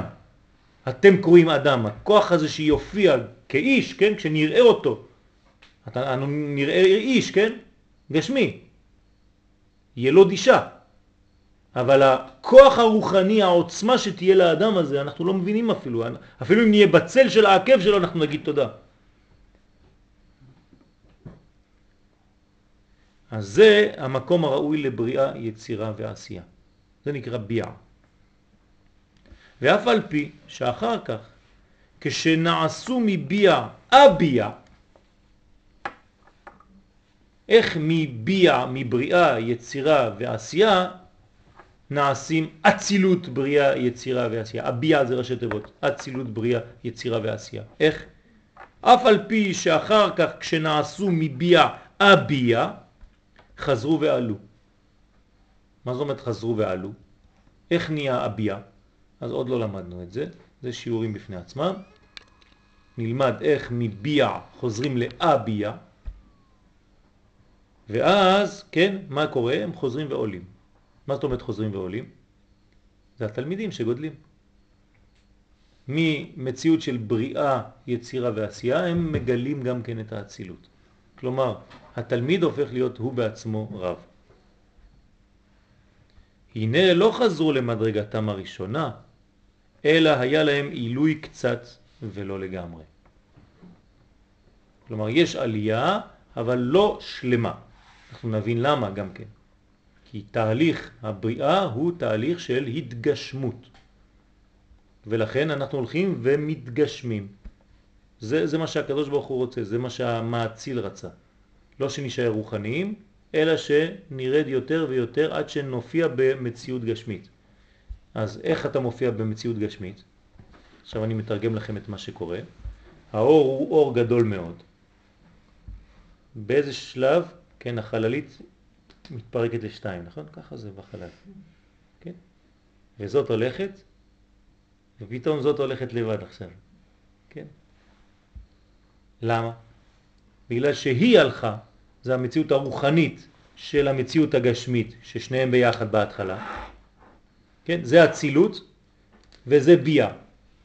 כשהצילות עוזבת את ביה, מה קורה לביה? זה מתגשם יותר, נכון? כי הכוח הרוחני, הנשמה שלהם עוזבת. אם הנשמה עוזבת את הגוף, מה קורה לגוף? גשמי, יורד, נופל. אז זה מה שעושה, התהליך הוא תהליך כזה תמיד. הולכים ביחד בהתחלה, זה ליווי, אחרי זה הרב קצת עוזב אותך, או שאתה עוזב אותו, לא חשוב, אבל אתה מתגשם יותר. אבל אחרי זה מה קורה? אתה גם עולה, כי יש מציאות שאתה בונה לעצמך מנגנון כזה עוד פעם. אבל אתה לא תעלה למדרגה שהייתה לפני, כי כל המנגנון פה הוא מנגנון של בריאה. אני רוצה להגיע לאן? לחומר. אז הקדוש ברוך הוא עשה תמיד מנגנון כזה שהולך, הולך, הולך, ותמיד החלק העליון מתפרד, יוצא, והחלק התחתון מתגשם יותר.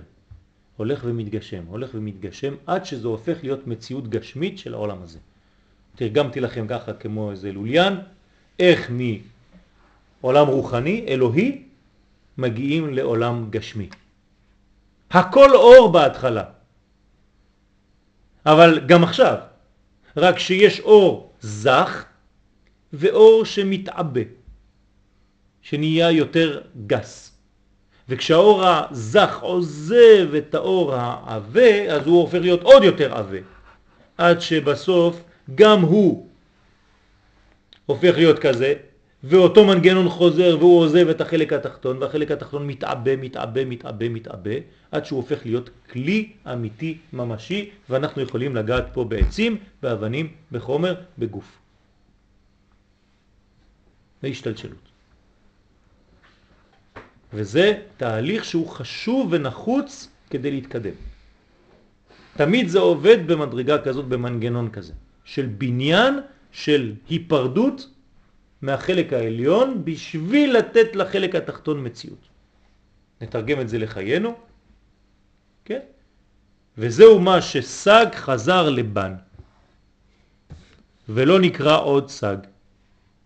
זאת אומרת, שם סג זה שם גבוה, בלי להיכנס עכשיו לפרטים, זה עולם שנקרא בינה, כן?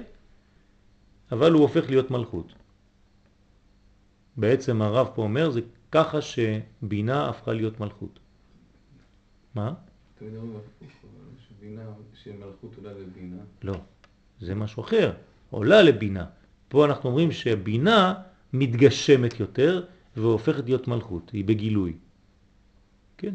אלמא דאיתקסיה מתגלה באלמא דאיתגליה. כן, עולם בכיסוי מתגלה בעולם של גילוי. גילוי. לאה מתגלה ברחל. עולם הבינה מתגלה במלכות. זה מה שהוא אומר. זאת אומרת, מה שבדיוק הסברנו עכשיו, שהעולם הבא בעצם הופך להיות העולם הזה. ולעתיד לבוא, כשיחזרו למדרגתם בשלמות, כלומר כשכולם ישיגו את המדרגה השלמה שלהם, יחזור בן להיקרא סג. זאת אומרת, המלכות, מה היא תעשה בסוף, בסוף המדרגות? הרי אם אני מתגשם, מתגשם, מתגשם, מתגשם, מתגשם, הייתם צריכים לשאול אותי שאלה. טוב, נו, אז מה? הפכנו להיות גוף עווה, גס. נו, אז מה? נגמר הסיפור. לא. מה החידוש? שבסוף התהליך כל זה הופך לגלות את החלק הכי עליון. כלומר, העולם הזה, הכי מגושם, הכי גשמי, הכי גס, הכי חומרי, יגלה את החלק הכי עליון. זה השלמות. אני חוזר למה שאמר הרב, שכל הרע מגלה את הטוב. כלומר, כל החיסרון, כל העביות הזאת, מגלה רק את הקודש בסופו של דבר. אז זה הופך להיות, כן, בשלמות. יחזור בן להיקרא סג. ויחזרו העולמות למקומם הראשון ממש. זאת אומרת, לגלות את עולמן הראשון ממש. אבל איפה? מה החידוש? למטה, למטה בעולם הזה. אתם מבינים את התהליך, איך הוא יפה? הקדוש ברוך הוא עושה גוף, בורא גוף. אבל הגוף הזה הוא לא מתנתק, הולך ומתנתק ונפרד ונגמר הסיפור. אז בסדר, זה הפך להיות רוחני מאוד, וזה הפך להיות גשמי מאוד. לא, בסוף הגשמי הזה יגלה את הרוחני הכי גבוה. זה הבניין האמיתי. אז פה יש, סגרנו בעצם מדרגה. כשאנחנו עכשיו יורדים, אנחנו נהיה בחלק התחתון של אדם קדמון. בחלק התחתון שלו. מה מתגלה עכשיו? העולם שמתחת, נכון? מה בא אחרי אדם קדמון? הצילות. עכשיו, ביניהם יש איזה, כן, שנאי. זה לא פשוט לעבור מאדם קדמון לאצילות, נכון? אז איך, איך, איך עוברים מאדם קדמון לאצילות? יש שלב ביניים שנקרא עתיק. עתיק יומין. מה זה עתיק יומין? למה נקרא עתיק? כי הוא מעתיק את מה שהיה למעלה למציאות תחתונה יותר. אז עכשיו אנחנו קוראים את העתיק הזה, לא נגמור אותו, אבל רק נתחיל. שמתי אותו פה כי הסברתי שבוע שעבר למה. אז אנחנו עכשיו בעתיק יומין, דילגנו עליו מקודם. עתיק יומין. כמו בתיאור של זה, אנחנו זזים. כן. זה אותו דבר. יש, אנחנו, יש לו כמה שמות, אנחנו לא ניכנס עכשיו לכל הפרטים. יש עתיק, יש עתיק הקדישה, יש עתיק, עתיק יומין, יש הרבה שמות, אבל לא ניכנס. זה שינויים בתוך המציאות הזאת. זאת אומרת, דקויות. אבל מבחינתנו, אנחנו נקרא לזה עתיק יומין. והעתיק לא ביחד עם הרי? זה לא בא ביחד, זה, זה קומה. כלומר, שניהם כתר. ששניהם חלק מקטר של הצילות. אבל אני מבין שכבר אנשים מתבלבלים. כלומר, אני לא רוצה לדלג לאט לאט, אני רוצה להתקדם לאט לאט. ראשית תיקונו של אין סוף, רוצה לומר אדם קדמון, זה התיקון של אין סוף, כן? הוא על ידי עתיק יומין, המלביש אותו מטיבורו ולמטה. תשימו לו, עכשיו הוא חוזר אותו דבר. אמרנו שמטיבורו שלמטה, מה היה? הצילות. עכשיו מה אתה אומר לי? שתיקון של האינסוף, תיקונו של האינסוף, זה מן הטבור ולמטה. מה, האינסוף צריך תיקון? למה יש לו קלקול? אלא שאתה מבין עכשיו שהמושג תיקון זה לא בגלל שיש קלקול. גילוי. תיקון זה גילוי. מימוש. מימוש. תיקוני זוהר. זה לא שרבי שמעון עשה טעויות במשך שבעים שנה, בסוף הוא עשה ספר כולל, אומר תיקוני זוהר, בוא נעשה את כל התיקונים של הטעויות שלנו. לא. תיקון זה מימוש של כל הפוטנציאל שהיה בתוך הזוהר. לכן עיקר הזוהר זה תיקוני זוהר, תדעו לכם. נכון. זה התינוק. תיקון. אז מי טיבורו ולמטה? אז מה מתחיל? אמרנו עולם האצילות. עכשיו תשימו לב, אני, אנחנו נסיים בזה היום, כן? אדם קדמון, אני רק ממחיש, כן? לא להתבלבל. מטיבור ולמטה מתחיל עולם האצילות, נכון? עכשיו עולם האצילות ממה הוא מתחיל? מאיזה ספירה יש לו? איזה, מה הספירה הראשונה של הצילות? כתר של הצילות, נכון? כתר, חוכמה, בינה וכו'. עכשיו, הכתר של הצילות, עכשיו אני חוזר לדברים שלך, כתר של הצילות הוא פה, בטבור. מה יש בתוכו בכתר הזה? אם אני עכשיו פותח את הכתר הזה, מסתכל עליו בגדול, מה יש בו? יש לו שתי קומות. החלק העליון נקרא עתיק, כי הוא מעתיק את האדם קדמון להצילות, אז אני חייב לעבור דרך זה, והחלק התחתון שדבוק בו, ושניהם כתר, נקרא אריך. כלומר, עתיק ואריך ביחד זה מציאות אחת שנקראת כתר, שכל זה יתחיל את המנגנון שנקרא אצילות. למה זה נקרא אריך? האריך הוא בעצם ה... ה... ה... המציאות של, של האצילות ממש. שהוא נמשך ממנו. לא, בגלל שהוא ערך הפיים. אריך אנפין. אריך אנפין. כלומר, יש שמה מציאות של מעבר לזמן, של המתנה, עוד מעט ניכנס לכל זה, כן? כשאנחנו אומרים ערך הפיים ורב חסד ואמת, כן? כלומר, אפילו שאנחנו עושים שטויות בחיים שלנו, הוא מעריך הפיים. מאיפה זה מגיע? מהמדרגה הזאת. אז קודם הוא מעתיק, ואז הוא מעריך את משהו... יפה מאוד. כן, אז הוא, את מתרגמת כמו שהוא אמר, כן? שזה להעריך את הדבר הזה. יש אולי את העניין הזה שם. על כל פנים, הכתר הוא בנוי משניהם. הנה הכתר, החלק העליון נקרא עתיק, החלק התחתון נקרא אריך, ושניהם כתר של איזה עולם? הצילות. הצילות. ואיפה זה מגיע פה? הקצה הזה, מה זה? טבור. זה הטבור של אדם קדמון. בסדר? כלומר, אנחנו עכשיו יורדים למציאות יותר ממשית. מעתיקים את מה שהיה למעלה, כי הרי זה הרעיון שלנו, אמרנו שזה הדוגמה. אז צריך להעתיק את הדוגמה הזה למציאות, את הדוגמה הזאת למציאות. ואז אנחנו מעתיקים את זה. הרגע הראשון של העתקה הזאת הוא כבר שייך, כן, מתחיל להשתייך לעולם נמוך יותר. אבל הוא נקרא עדיין עתיק. זאת אומרת, הוא נעתק. נעתק זה גם נבדל. אז מצד אחד הוא מעתיק את העליון, אבל הוא גם נעתק מן התחתון. הוא שייך ולא שייך, נוגע ולא נוגע, אבל האריך עצמו הוא ממש כבר שייך לעולם האצילות. כלומר, החלק התחתון של המוח הזה כבר שייך לכל העולם שיבוא מתחת. מה שאין כן החלק העליון שהוא נוגע בו אבל לא נוגע. הוא כזה צף. בין העולם שנקרא אדם קדמון, שהוא הרגליים שלו, או, או הרצפה שלו, לבין התקרה של העולם שמתחת. כן. לפעמים עוברים מעולם לעולם, כן, נופלים מהתקרה לתחתית בצורה קצת חדה, כן? זה מה שקרה לחברנו, כן? עבר מהצילות לביעה. כן, ברוך השם שניצלת. אז זה צריך להבין לאט לאט, אנחנו נתקדם ברעיון הזה, אבל כל העניין, הדאגה שלי זה שלא רק תבינו איך זה עומד, אלא מה, מה זה מביא, כן? איך זה משתלב לנו בחיים, מה? יישום. כן, איך אנחנו מיישמים את הדברים האלה כמה שיותר.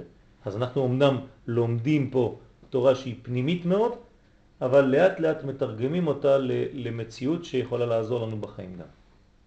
שבת שלום. זה נחזור על החלק הזה של בעזרת השם פעם הבאה.